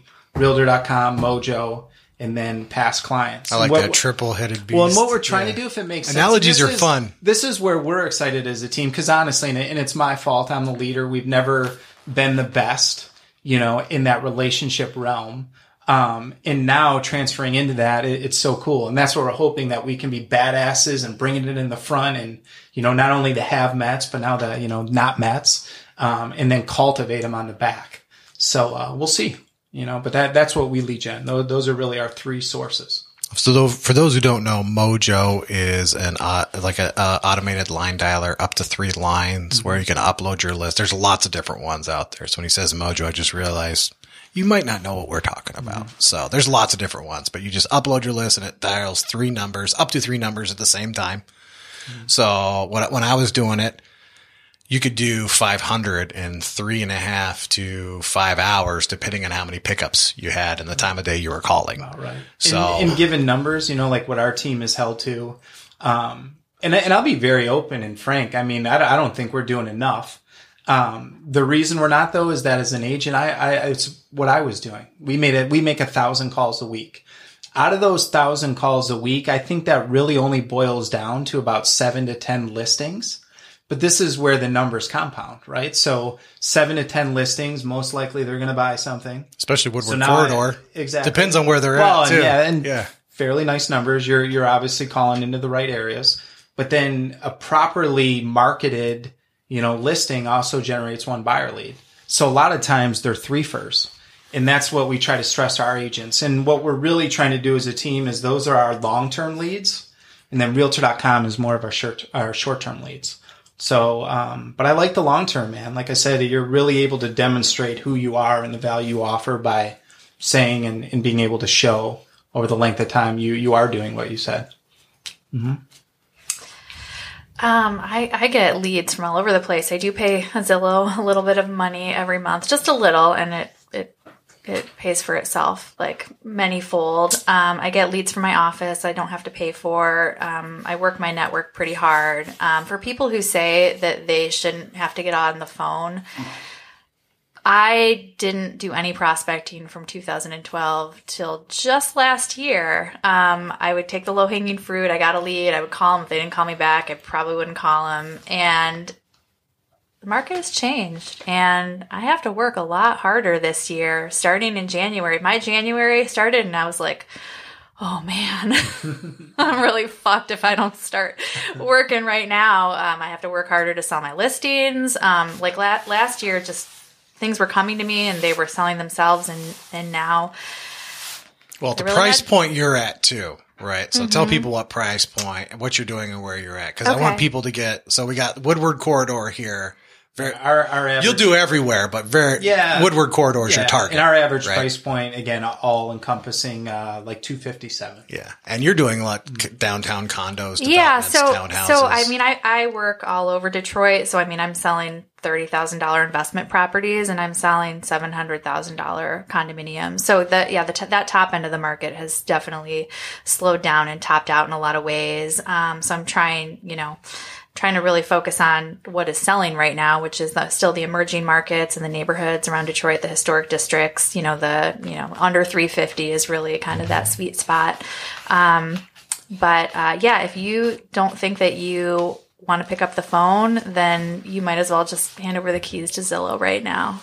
They will they will come and get you. they absolutely will. Somebody Um, so- will, or whatever the Zillow of the future is, right? So yeah, I really had to work at prospecting, and I'm like, wow, this stuff is magic. This is really great. This works really well. So, um, so just um, you know, I've gotten leads off of the the Metro Detroit Real Estate Investors Facebook page. I mean, there's leads everywhere. I fucking love the Metro Detroit Real Estate Investors Group on Facebook. there Folks, if you're not there, found everywhere.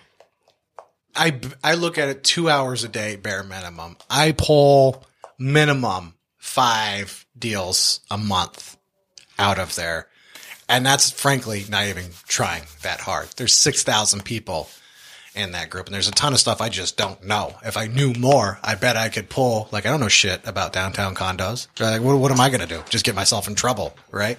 There's so much opportunity in that group. I love that group. I just had to plug them in. Thank you, Tom. Tom, other Yes. Tom, Hutt Tom. Okay. Oh, lead gen. Um, yeah, I'm just. I was just. I was just thinking about you know. So when I first started in the in the business, um, I took a. I I hooked into a trainer, you know, a guy that, that did real estate training and just good old fashioned sales techniques and stuff like that. So, um, you know, and his thing, you know, he had scripts and dialogues for, for, for calling and all the rest of that. So, you know, we, back then there was no do not call list. And we had these printed books, again, go into the dinosaur age. Uh, Bressers is the name of the company in the Bresser book. So you you know you say open book, go to bottom of the street. So if you were at Cumberland Street in Berkley, you'd start not at the top address but the bottom because the other guy calling quit about halfway through the street. All right, I start- love it. Start at the bottom of the street and start calling up, you know. And if you got a buyer that hasn't found a house in Berkley, you say, "Hi, Mr. and Mrs. Smith. Uh, it's Tom Hutt calling.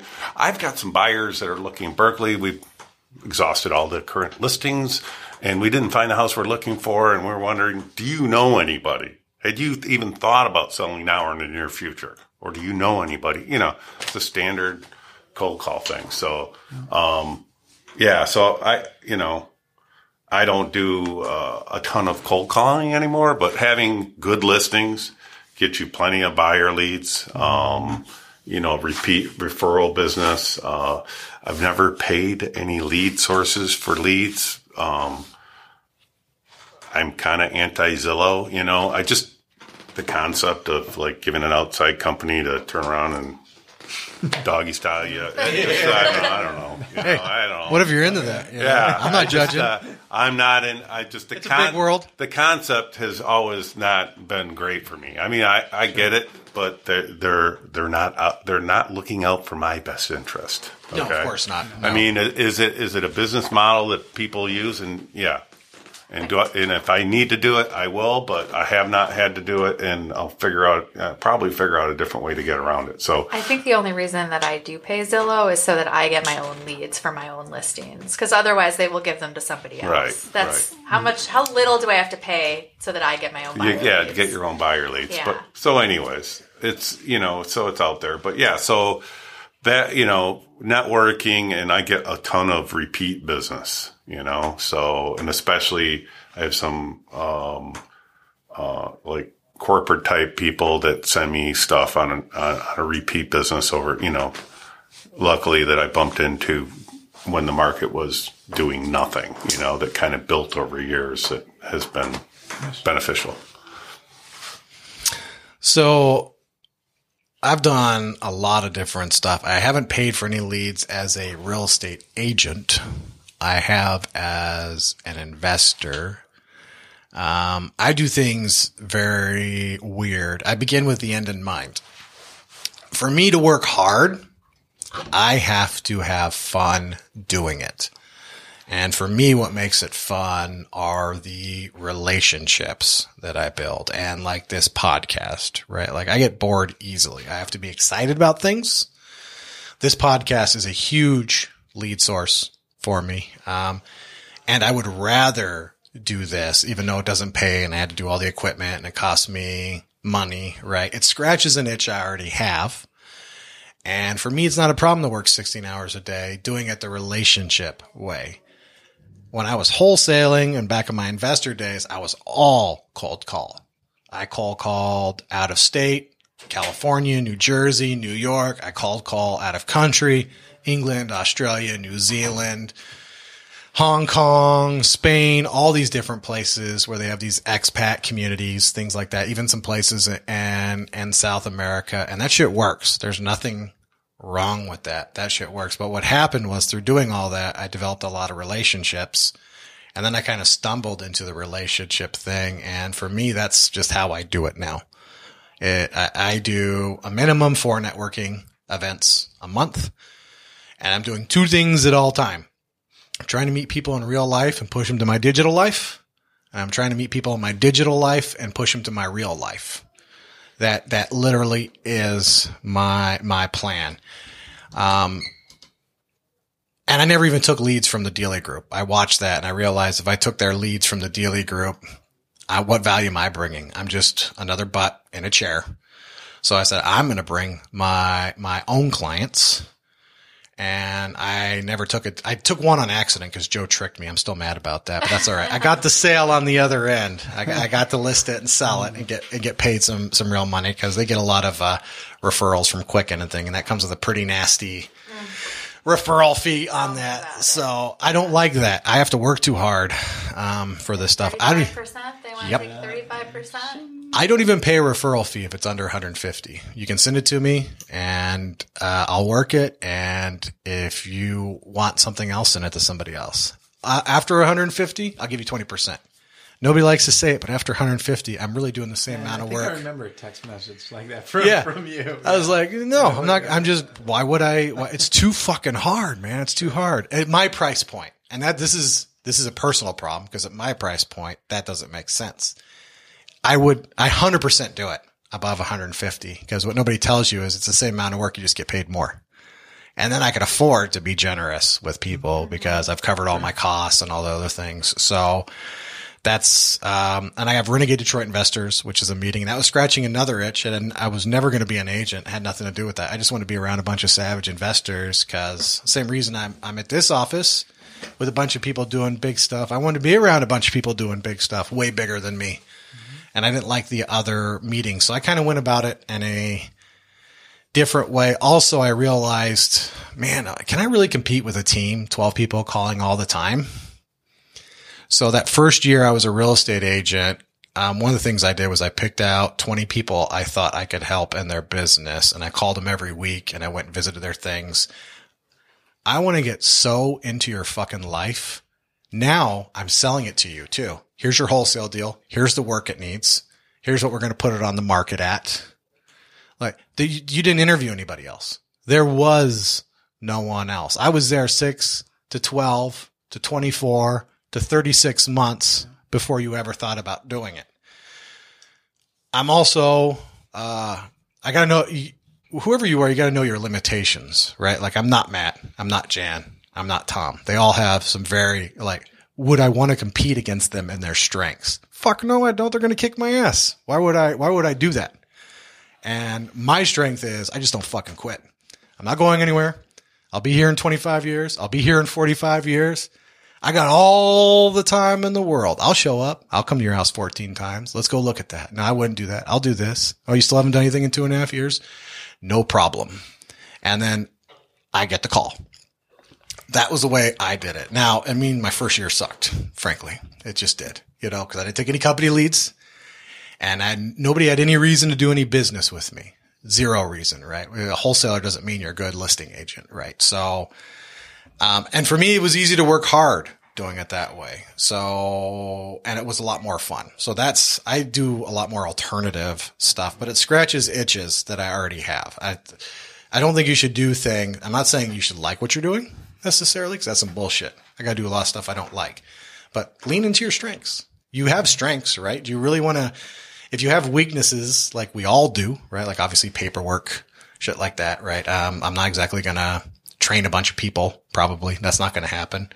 Um, but I'm not going to go away either. And I know a ton of stuff and I don't mind doing shit for free for three years before I get you.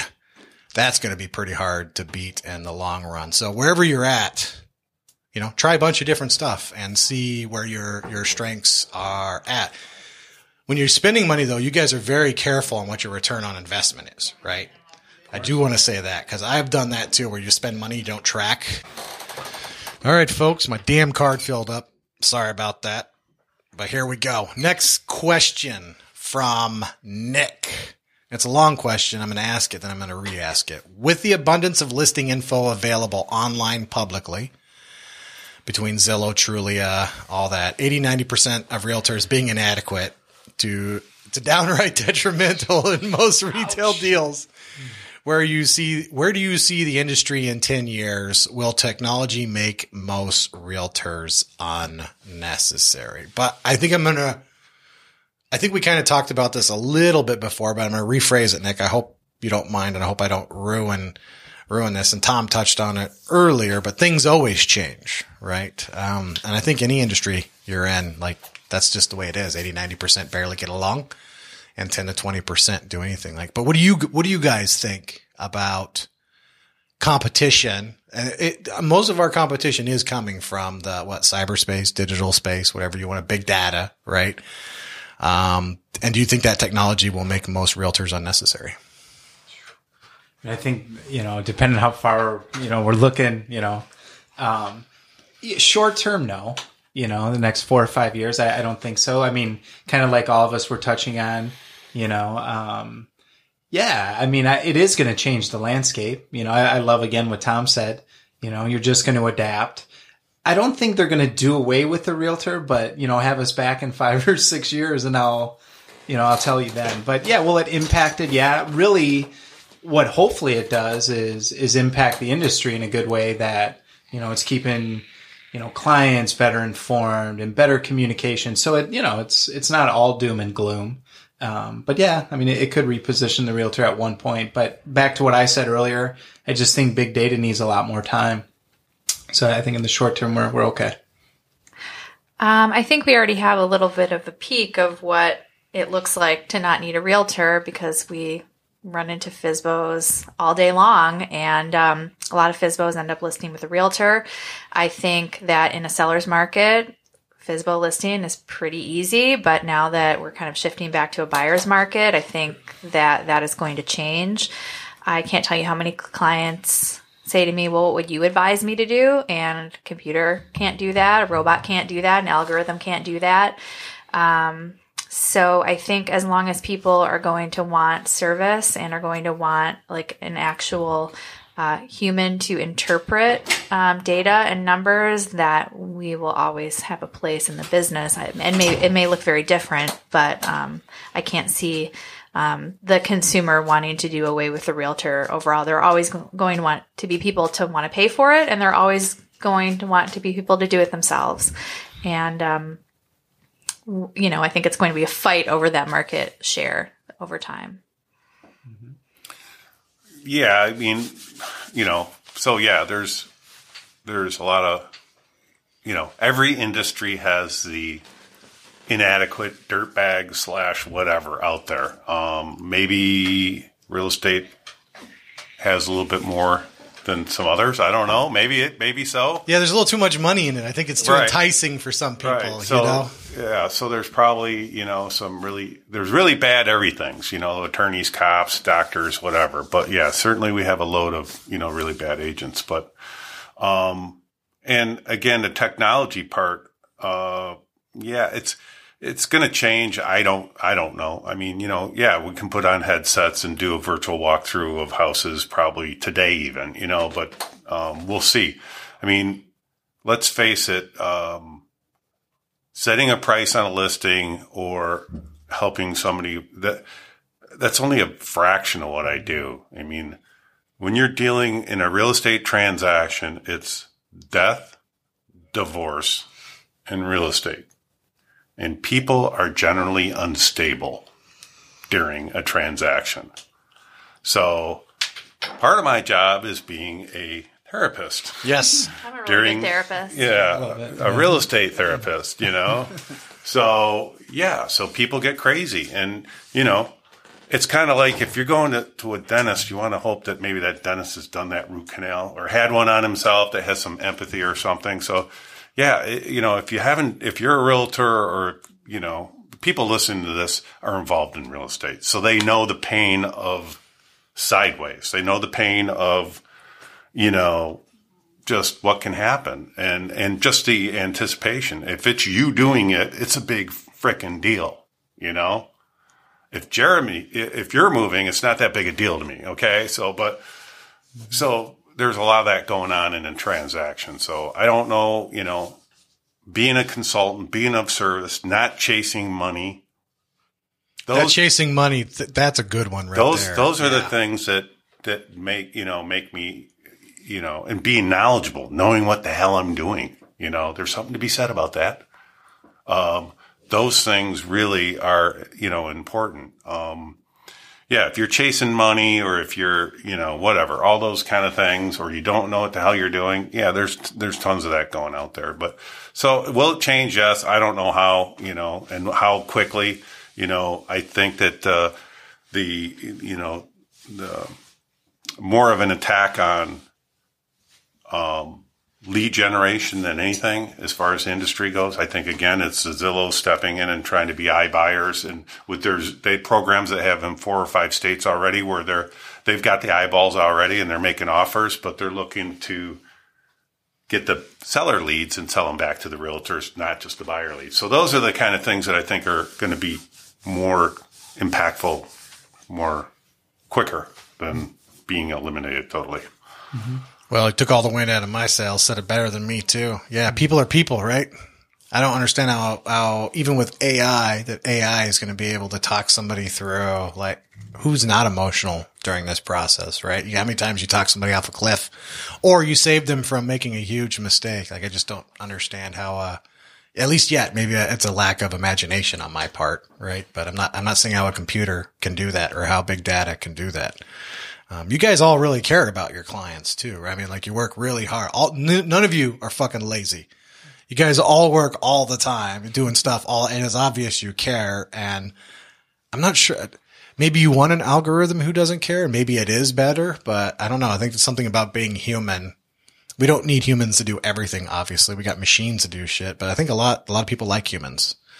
And until a machine could do what a human can, which I don't think is likely anytime soon. And even then, I think there'd be discrimination. How many people would rather have a human, right?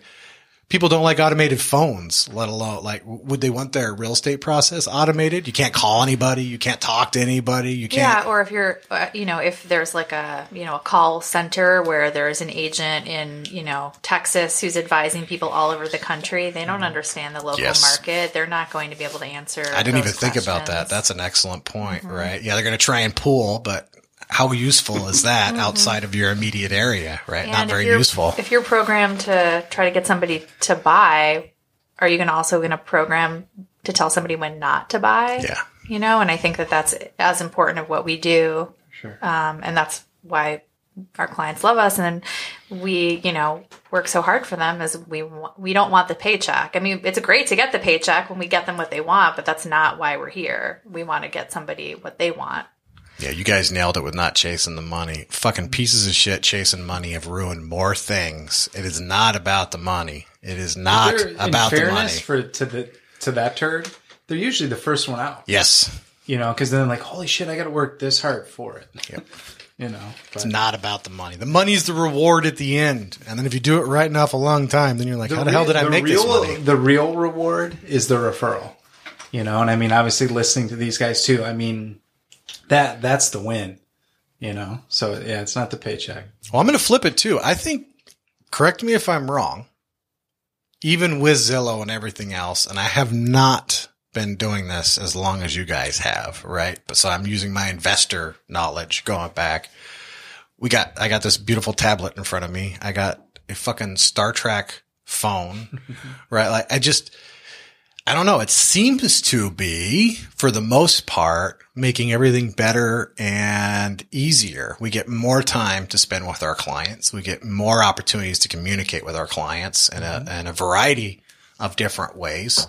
We could use software to take out a lot of the redundancy and stupid human labor, right? To make us more profitable and make us uh, a better value to our client. But I don't know. I just, uh, I think I'm gonna throw it out there. I think it's just gonna keep getting better, right? And then people who can't keep up. I will say this though.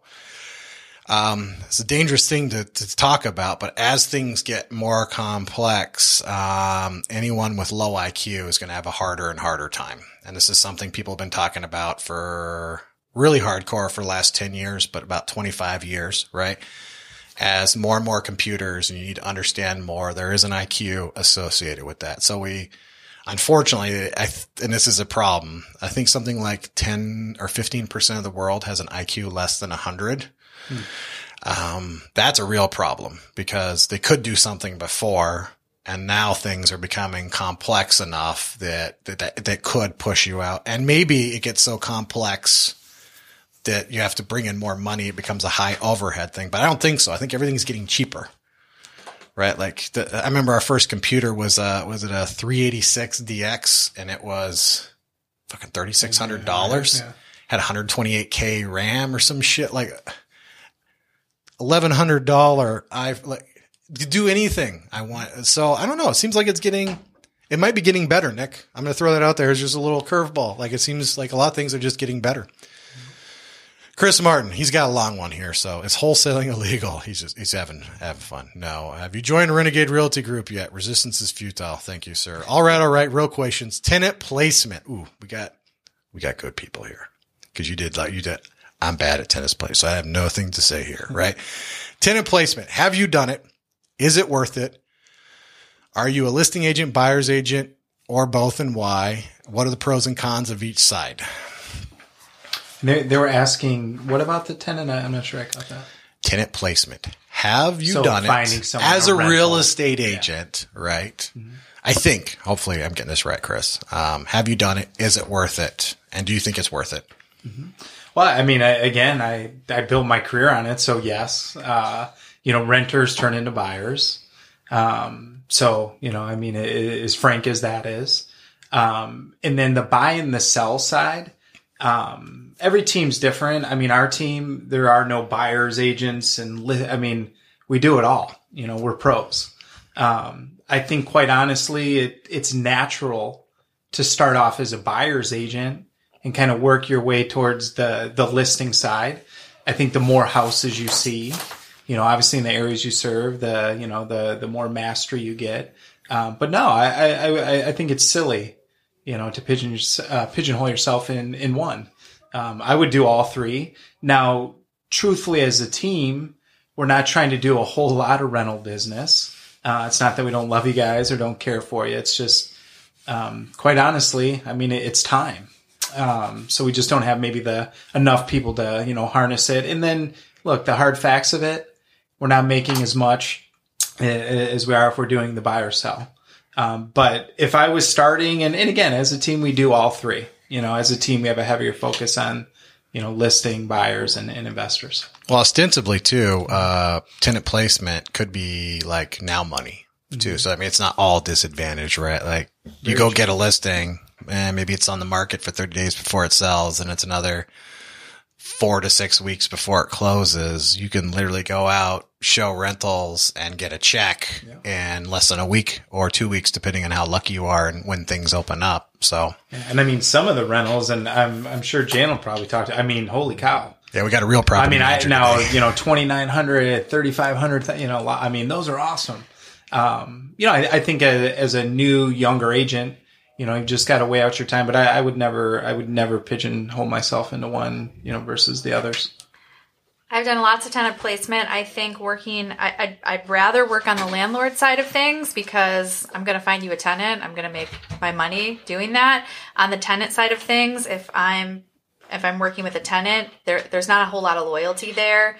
They can go call. Uh, can go onto Craigslist. They can find landlords who are listing their own houses, and they can find something that they like better. And then you just spent a whole bunch of time showing somebody some houses, and they went and rented something where you're not going to get paid. So Good point. Sorry to interrupt, but that is a more fragmented market, right? Whereas almost all the listings end up on the MLS. Mm-hmm. What percentage of rentals do you think end up there? or or you know apartment buildings who don't you know pay realtors Yep. or whatever so i would say it's probably like you know 50-50 if not like swayed more to the non getting paid so i like to have this conversation if i am working with a tenant if i do decide to say look there's a lot out there that I'm not going to be able to show you. If you value my time and you think that you would like my assistance, even if I can't get paid, this is how much it would cost you. I said, if you don't want to do that, I said, let's just have a gentleman's agreement that I'm going to show you everything I can show you.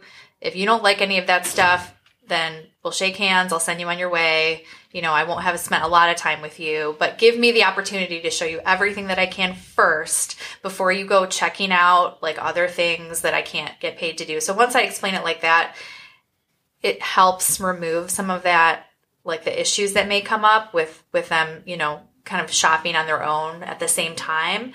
Um, uh, but you know, if I do come across, you know, uh, the more experience you get, the more you can kind of suss out. You know, I met a GM executive this morning to show him two units of the Book Cadillac. He will pick one. They're Hell you know, yeah. twenty three hundred and three thousand Hell dollars. yeah.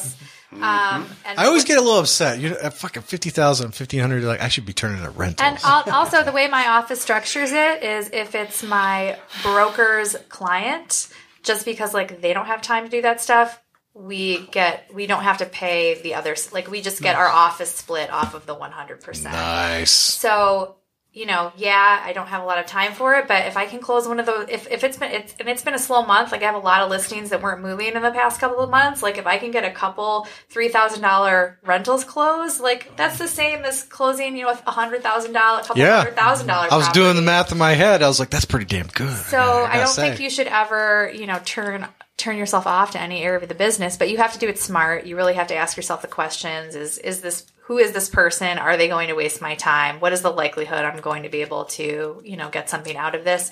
And a lot of the new agents that come into my office start to turn their nose up at listing leads because they are sometimes tough.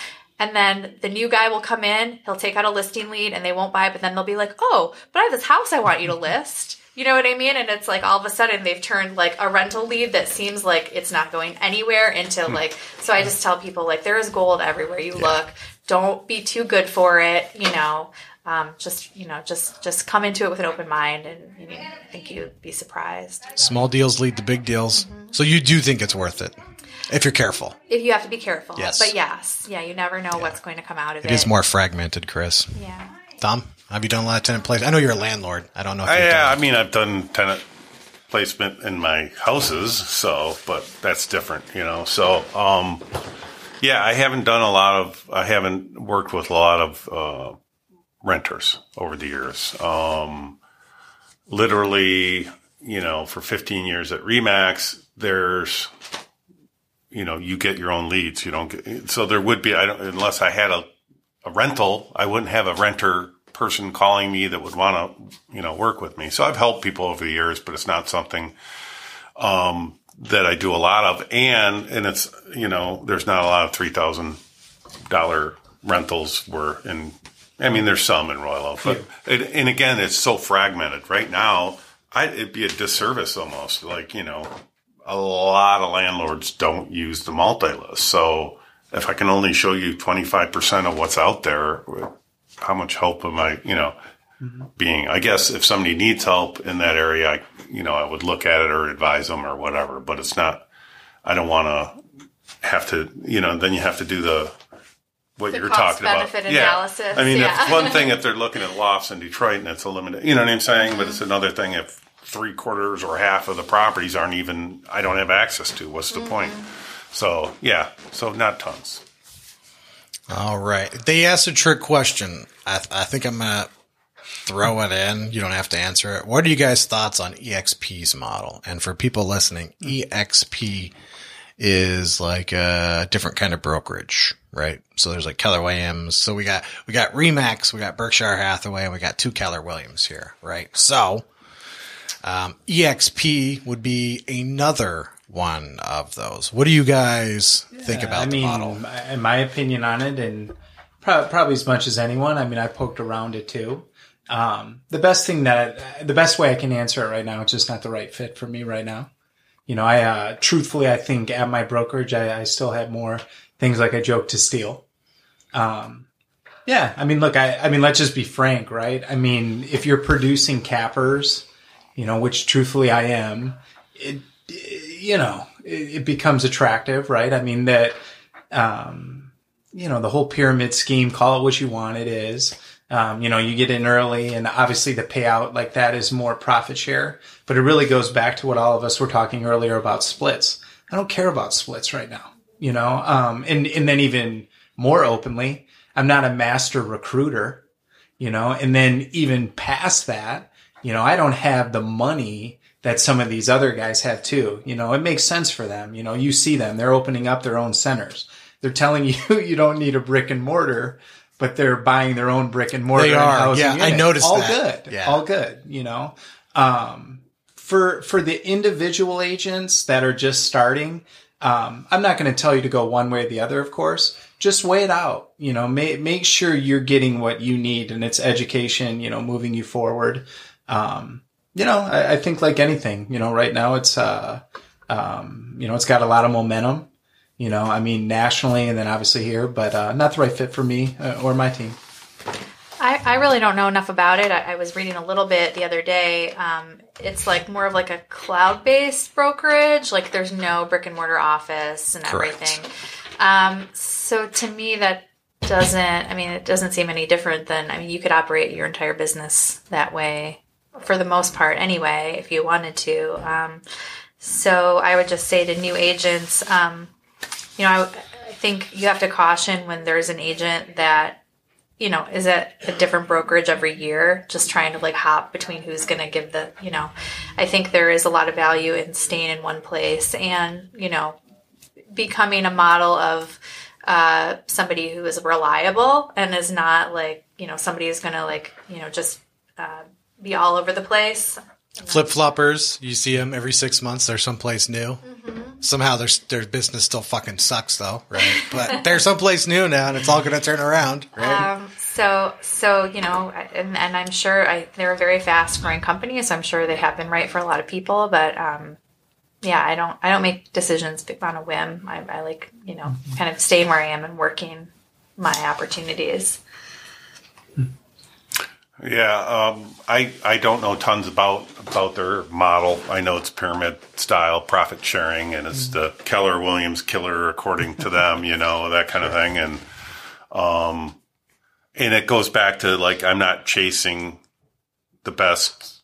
You know, I'm not I'm not flip flopping. You know, I left once because I had to, because they were you know just the the viability of the business model wasn't wasn't right at that point. You know, it was horrible.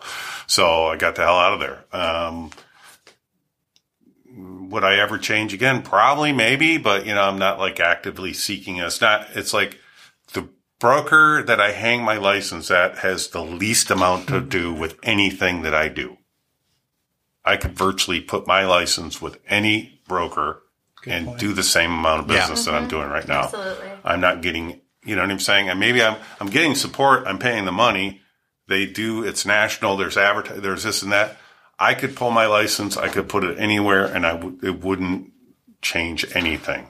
I don't think, you know, so, and it's been that way for a long time. So, you know, you, you need to, you need to have a business, you need to create your own business and, you know, and take care of business. And, um, yeah, if you're with some disreputable scumbag broker, you know, yeah, it's going to affect you. But other than that, really, hopefully you're, you're doing your own thing to create your own opportunities and make things happen. So. I'll talk a little shit about EXP.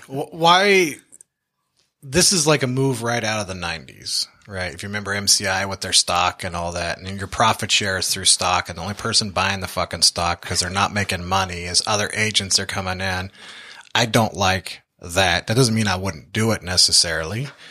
Um, just means it's not proven, right? At all. Doesn't mean it won't be. Everybody starts. Um, I'm not a startup guy for the most part. I'm not a startup guy. I used to be. I'm a steal and deploy guy. I I know that most people doing this are way smarter than me, who've done it way longer, and they're a way better example than me. And yes, I've come up with a few things on my own. Probably not. Just I think that on my own, but 99% of it I stole from people smarter and better than me. So I get nervous about stocks. Here's what I don't like too. I want to sell a shit ton of real estate. I don't want to sign up a bunch of real estate agents. I don't fucking care where you go. Here's what I assume. I assume you're at the best place for you. I assume you did your research. I assume you know your goals. I assume you know what you want to do. I maybe I shouldn't say it like that, like I don't give a shit. I do care, but I just assume you're where you want to be. And even like when Joe had me call Jan, I was like, yeah, he wanted me to ask if you want to come to Keller Williams. I really don't care. I really don't. Cause it doesn't mean I don't care about Jan. I'm relatively sure Jan's doing what she wants to do, where she wants to do it. And if she wasn't, she'd be like, Hey, Jeremy, what do you think about X? What, what am I? Oh, okay. Well, I'll tell you what I think, right? Otherwise, she's been doing it longer than me. I should probably be fucking asking her. Mm-hmm. So I don't like the multi-level marketing aspect to it and all this money I'm going to make signing up agents. I'm not here to sign up agents. I'm here to sell a shit ton of real estate. And I don't want your shitty stock that the only people are buying are the ones who are already in it. And then you have a guy at the top who brings in his team and then sells them on. Like, I'm not saying that's going to work out bad. I'm just saying there's some red flags, right? And there's some, uh, what, what, what do you want to call them? Moral hazards, I think. And this would be really more a question than a comment. It's just my understanding too is there's one broker for each state, and you know, Steve Casteros is the man. I mean, I get Yeah, how can you do the whole state though? Well, you Yeah. know what I'm saying. How do I get a mutual release? I mean, so they're and I and I don't know it deep enough. Maybe they've already solved that riddle, but Well, isn't there also there's a rule that if you have an, something about you have to have a certain distance from every local office or something. You know, with a broker, there has to be an office manager. So I, I haven't figured out how the mm-hmm. The Mm-hmm. but I- mechanics of I it think, all work. I think it's what uh, you know. A few of us have said too. It's just it's a new shiny object, man. Yes. Just another fucking real estate toy at this point. Yeah, if, if this was Keller Williams in the 80s, I would be skeptical too, right? Like, I'm just new things I'm skeptical of. I've crashed a lot of things.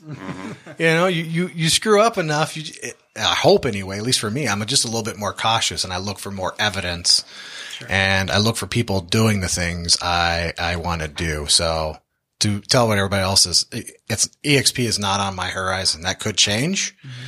but I don't care. And I also don't like how they sell. I don't like how most people sell. I've said this too. I don't give a shit what it costs. Talk to me about the opportunity.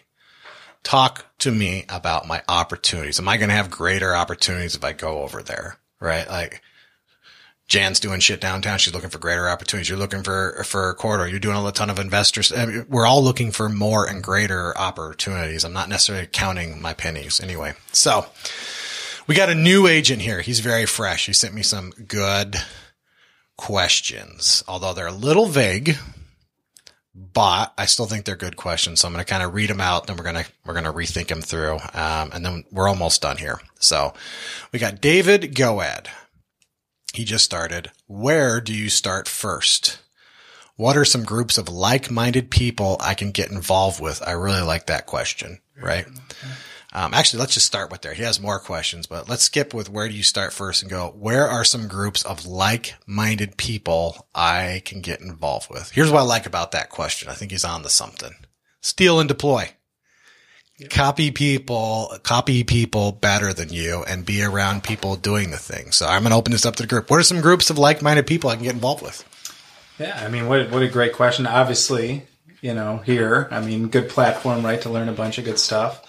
Um, Although I will say it is mostly investor stuff. I'm doing a podcast for real estate agents, but it is very, we do Sure, lean heavy. but but you know anything real estate, it, Yeah. you know, is is like we said, a form of mastery.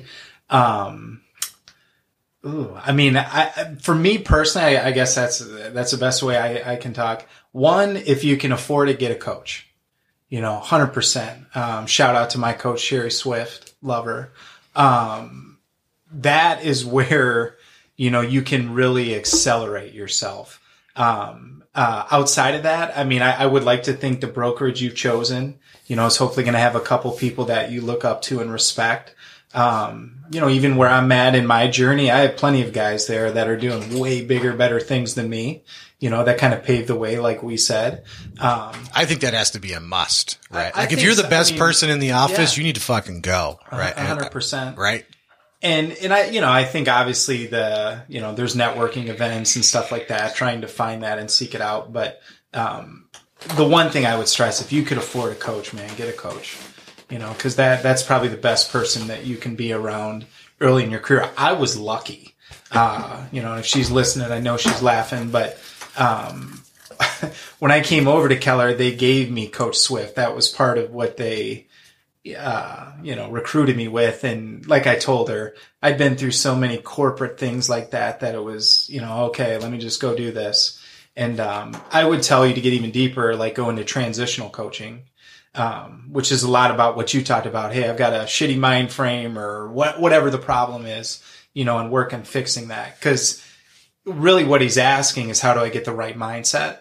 And that person is going to help you adjust that mindset. And then yeah, just find people you you look and you know look to respect, and that can be anywhere. I mean, that can be Instagram, that can be social media. You know, I'd like to think hopefully in your office. I think those places are, are really good to start. Yeah. If it's not your office, I think I'd be pretty sad, Yeah. right? Because what what do you? I mean, I'm not counting my pennies over here, but what are you paying in for, right? You're supposed to be. uh, I love, I love Steve Kateros. I love Lath. Yeah. Like these these guys. They they got my back all the time.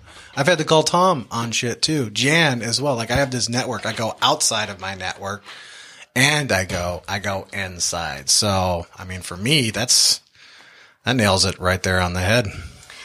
Um, I second about getting a coach. I, I um, as I'm looking at my uh, changing business this year, I not only started prospecting, but I started working with a coach. So I, I, um, I knew that I needed to do some things differently in order to sustain my business. Um, and that is true. You, there, you isolate immediately what you need. The person puts you out of your comfort zone, holds you accountable. So that's very important.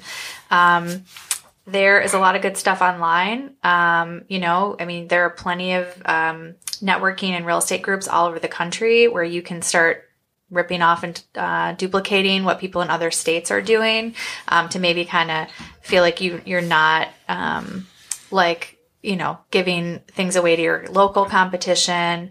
Um, there, uh, Tom Ferry is a national real estate coach. He has a ton of free coaching stuff online, YouTube videos that are so helpful on handling objections and how to talk to people. And there are so many other people out there that also. He's one of the more popular ones. But there, yeah. yeah. but there are other people out there that will show you how to door knock and what to say. That will show you how to cold call and what to say. You know, you can get online and you can watch this stuff all day long and take notes. So that is um, really helpful. Um, but also outside of real estate, um, I listen to a lot of um, Tom Bilyeu. Um, he has a website with um, podcasts called Impact Theory and all about how to change your mindset, change your health, change your outlook on life. Just different people all over the country that are and all over the world that are approaching it in all different ways. And that could be a good way to just kind of get maybe get your head thinking about some different ideas that maybe will help your business in a lot of other ways outside of just selling real estate better. Well, I love it too because it's also it's it's humility, right? Mm-hmm. Here's something I don't know. Here's an investment I got to make in myself, right? And then here's the result of that investment. You know, Tom.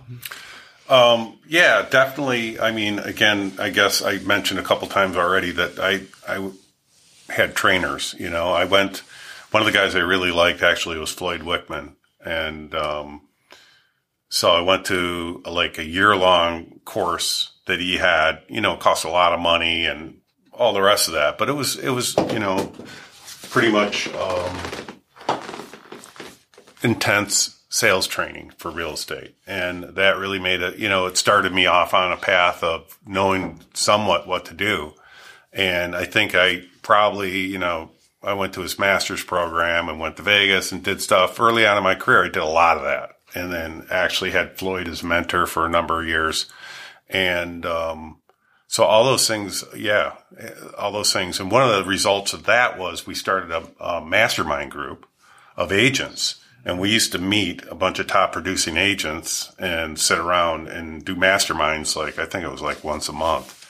So all those things are good. And this, you know, some of this was early on to where you couldn't do what you were talking about. Nowadays you can learn anything. You know, you can go on YouTube. You can. I you love can YouTube. Go, you can Google. Podcasts. You can do.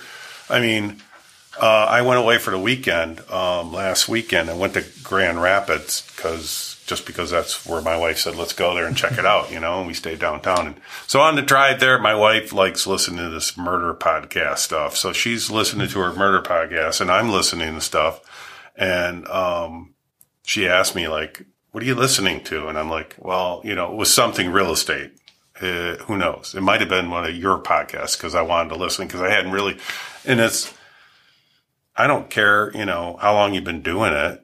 Uh, you're going to learn. I mean, I'm, I'm like, I'm a sponge today. I cannot get enough of any of this stuff. Mm-hmm. I mean, there's no way to know everything. There's no way, you know, so new guy. Yeah. So get online, network, pick up the phone, um, read a book, do all those things. It's so much easier, I think, now than it was, you know, mm-hmm. 30 years, 20, even 10 years ago, you know, to learn stuff. And it, you know, it's available out there. So yeah, those are all good things. Get a mentor. Yeah, hundred percent. And not and not selling the Kool Aid, but like that to that young guy that started, um, million dollar real estate agent, MREA. Which, if you want it, to, I've re- I've angry read it to you on the podcast, so you could you don't even have to spend money. But that you should buy the book, but you can go listen to me read it to you too. It's a damn good book. And I and I think you know just just like you're saying, it's uh, for a lot of people, my myself included. You know, I'd kind of call it the Bible, and um, you know, not that everything in there is going to work for you, but same thing, you can kind of plug and play. So that might be a good place to start. And I'm not, I'm not selling like the KW shit, but uh, it's it's a good book. Yeah, that book will work wherever you are. Yep. Yeah, that's Exactly. it doesn't have to be KW. If you haven't figured it out by now, that has a lot less to do with your success than you than you really think. You know, not that. Don't get me wrong. I'm very grateful to Joe and Renee and Keller Williams and everything they've done for me, but I also know it's a business transaction too, right? Obviously, so. Um, this is another man. We're really getting down the line. We're we're coming at three hours. I have more questions, but I'm going to try and because I know we want to get out of here. It's three o'clock. All right, we're going to do. What was your biggest? This is from Jay Donovan. What was your biggest catastrophic fuck up experience as an agent? Wow.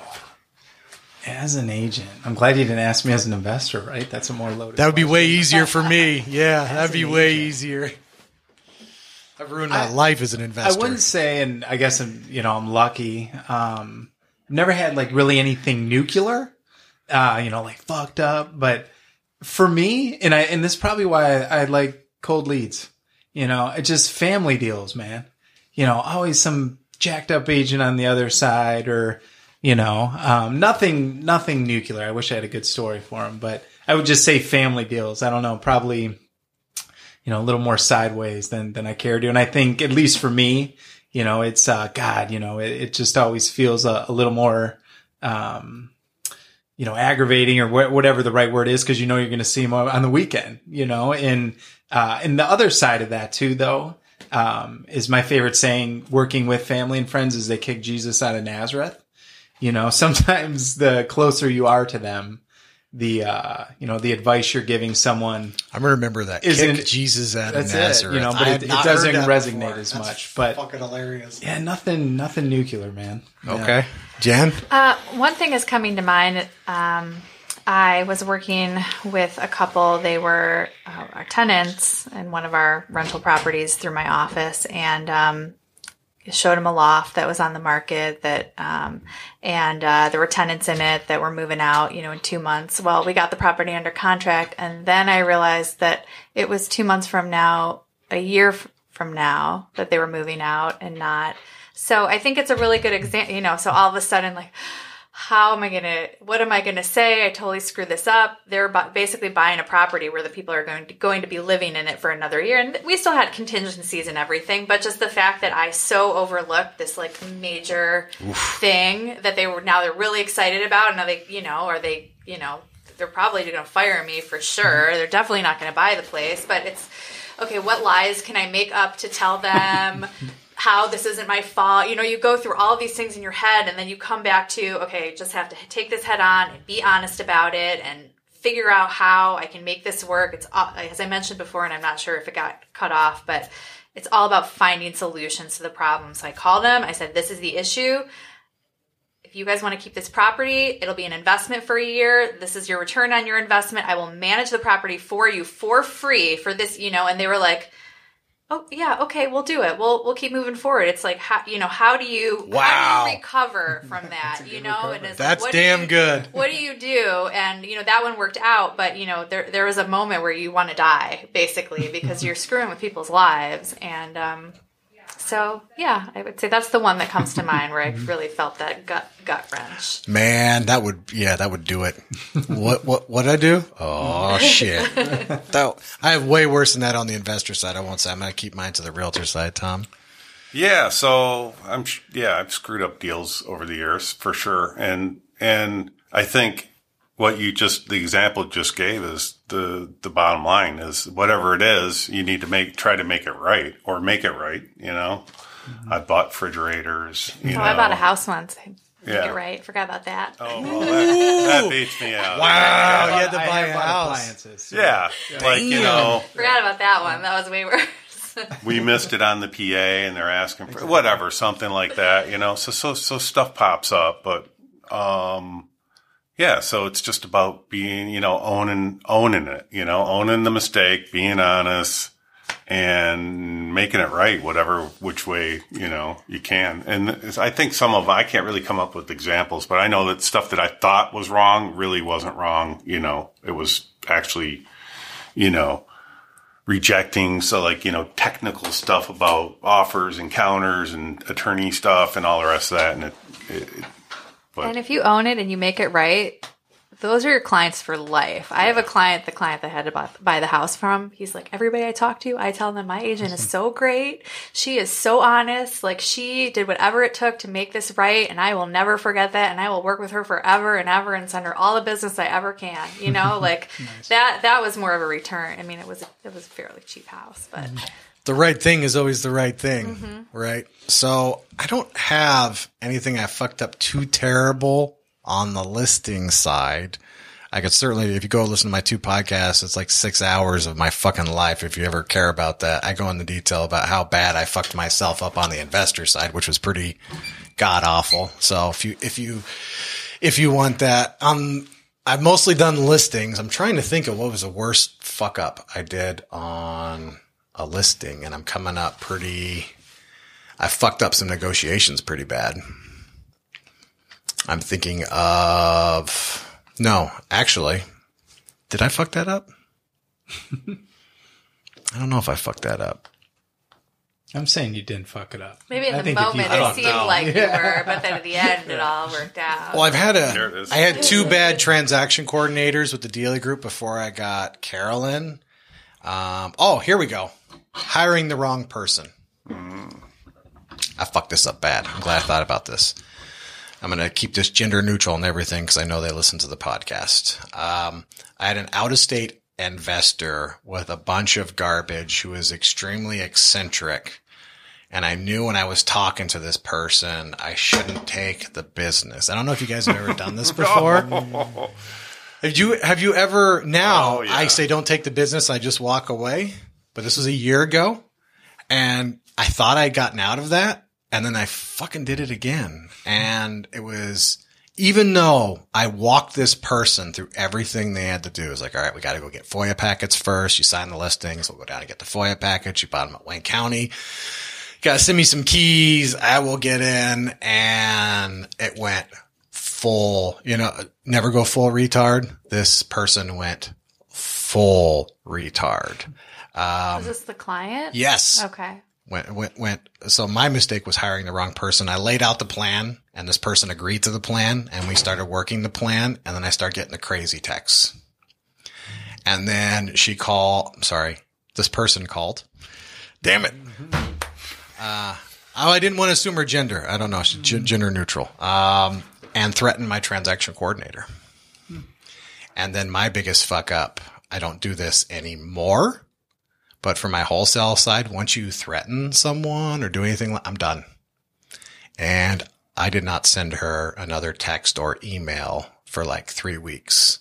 I just, I told Carolyn, fire her, condition, uh, unconditionally release everything. And my big, I didn't, I didn't talk to her. And then she went around and that was a big mistake on my part. Went around, told, I fucked that up pretty bad. I shouldn't, I shouldn't have hired that person. And when it went sideways, I should have called immediately instead of doing it like I have this thing. If you yell or threaten, I just don't talk to you. And I think that's the right move 90% of the time. But in this case, it was absolutely uh, the wrong move because it was perceived as terrible customer experience. And I think she was right, you know. So that's not that bad. Go listen to my podcast on mm-hmm. my investor life where I really, really, really ruined my life. That's a that's a fun journey. Man, I ruined my life. So, all right, guys, this is when I open it up to you guys. Is there anything you want to talk about? Is there anything you want to pitch? I don't care what it is. I really appreciate you coming and answering these questions and giving all these different perspectives. And I know you're busy ass people. So this is like time for you. Sales pitch, idea you want to talk about, anything. I don't care. This is your time. Um, what do you guys I, got? I have a question I would love to ask Tom and Matthew. Is um, have you experienced the market changing recently? Why do you think it is changing, and what are you doing about it in your business? What are you doing differently? Uh, I, guess I'll jump first. I, I think the market's definitely changing. Um, right? You see days on the market up, you see inventory up. Um, I wouldn't say we're we're really changing anything. I think it kind of goes back to what you're saying. We're just making sure fundamentally we're doing the right things, lead generating every day. Um, I think the conversations are changing, you know, with the buyers and the sellers that we have. Um, sellers are still stuck in that mind frame that everything's above asking and, you know, 20 offers. So I think a little more coaching and um, training on that. Um, I also think it's a good thing for us though. You know, right? The, the good thing for agents is it is, it's kind of pushing a lot of the folks candidly that we're kind of talking about that are hanging around that shouldn't be. Um, but I think, I think it's just getting back more to the fundamentals. You know, um, I, again, we haven't changed a whole lot. It's just, just more of that focus on the, the lead genning, you know, the follow up and, you know, realizing that things are going to sit a little longer. We're telling our buyers agents, right? The guys that have most of our buyers that the market has changed for them where you're going to work harder. There, there's no other way to cut it. And the reason for it is there's less uh, urgency for people to act because of the market, right? They're not having to get the offer in before they even see the house. Um, a lot of the shit that we're getting is kind of crazy, and it's been a long time. Is that people under contract are like, hey, I, you know, I, I think I want to see this other house. It was never like that because those houses never existed; they weren't up there.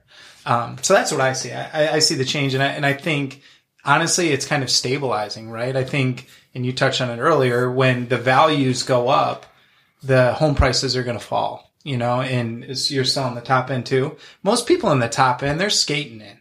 So when that 1% really does happen or half percent, I think it's going to affect them more dramatically. Um, I don't think it's ever going to go back to the 04, 05 days, right? Just the dust is going to settle. So just sticking more to the fundamentals and um, just contact sport, more contact. Mm-hmm. Yeah, I think that, well, you know, it's, it's going to, like the last quarter last year, things stopped or slowed down drastically and then it started to pick up slowly at the beginning of the year but it can't stay at the level that it's been it's not sustainable without some major correction. So it's much better for cooling off normalized market you know Then off a cliff. yeah i don't really want to have to do the cliff thing again The, the investor That's rough. would do The the, investors cliff. are waiting. I right Not- uh, yeah, not I mean, retail. there's human carnage that's involved with Yes. that. It's not just like let's all swoop Yes. in and take a I basket got a of money. smile on my face when I say But- this, right? But yeah, but- obviously, the worse it is for everyone else, the better it is for investors. But I really don't wish that on anybody, right? Because we So- all, I mean, I know I had car- carnage during the oh, recession. hell yeah. I know you did too. God. So well, hopefully, I'm not that stupid again. so I think I'll be stupid in new ways this time. So I think. Uh, oh yeah, that's something I forgot to mention before we were talking. I do have a coach. My coach, though, is a therapist. Because most of my problems are from my parents and my childhood and me not dealing with that shit. And if you don't think that doesn't affect your business or your personal relationships or anything else like that, um, We, we It talked does. about we talked Yeah. about that on the first podcast we did, and kind of mentioning, and we all mentioned right, kind of coach, coaching and training. Um, I always joke. I mean, I'm a meathead, right? I, I love jujitsu. I, I I love it, right? Any, anything aggressive. But when I the first in in probably the biggest breakthrough in my life, but the first breakthrough that I had with my coach, uh, I love my mom and dad more than anything. You know, I, I'm so blessed to you know have them. But man, they fuck me up about money. You know, and and it was through love and, and attention. Um, but it was my coach that kind of broke those chains that, you know what, dude, it's okay. it's okay to have a lot or, you know, what per- people might perceive as a lot or to want more or want nice things. Um, that, that was a big change. I mean, talking about mind frame, you know, so again, commend you, right? I, I had to break the same stuff. And, uh, what's crazy, and I'm sure you do too, I still find myself slipping there, you know, and it's like, oh no, like, you know, this is okay.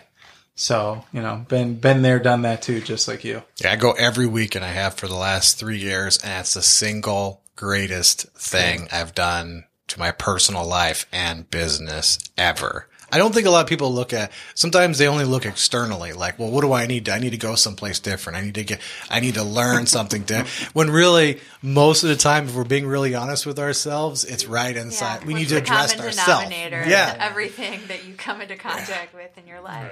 When And you I meet- started young and arrogant. when you meet easy. four assholes in a day. It might not be them. Yes, yes. You be you be surprised how long I ignored this. It's a little embarrassing. It was like thirty three. But I think it's it's not that you were ignoring it because because I can relate. You don't see it.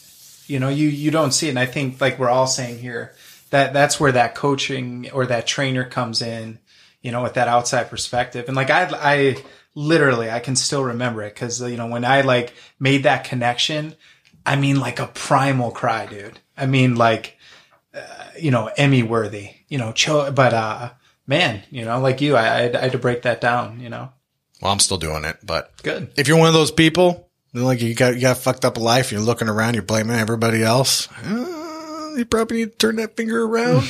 I'm just saying, start there. Maybe I'm wrong, but I think if you start there, most of the time, that's the best place to to to And start. you, and you were saying maybe, I mean, something to pass on like to the listeners. I, the only thing that I would say, and I think again, you've heard it from all of us is, you know, find, find your way, be yourself. You know, that, that's the beauty of this business is you can choose to do what you want to do and what you don't.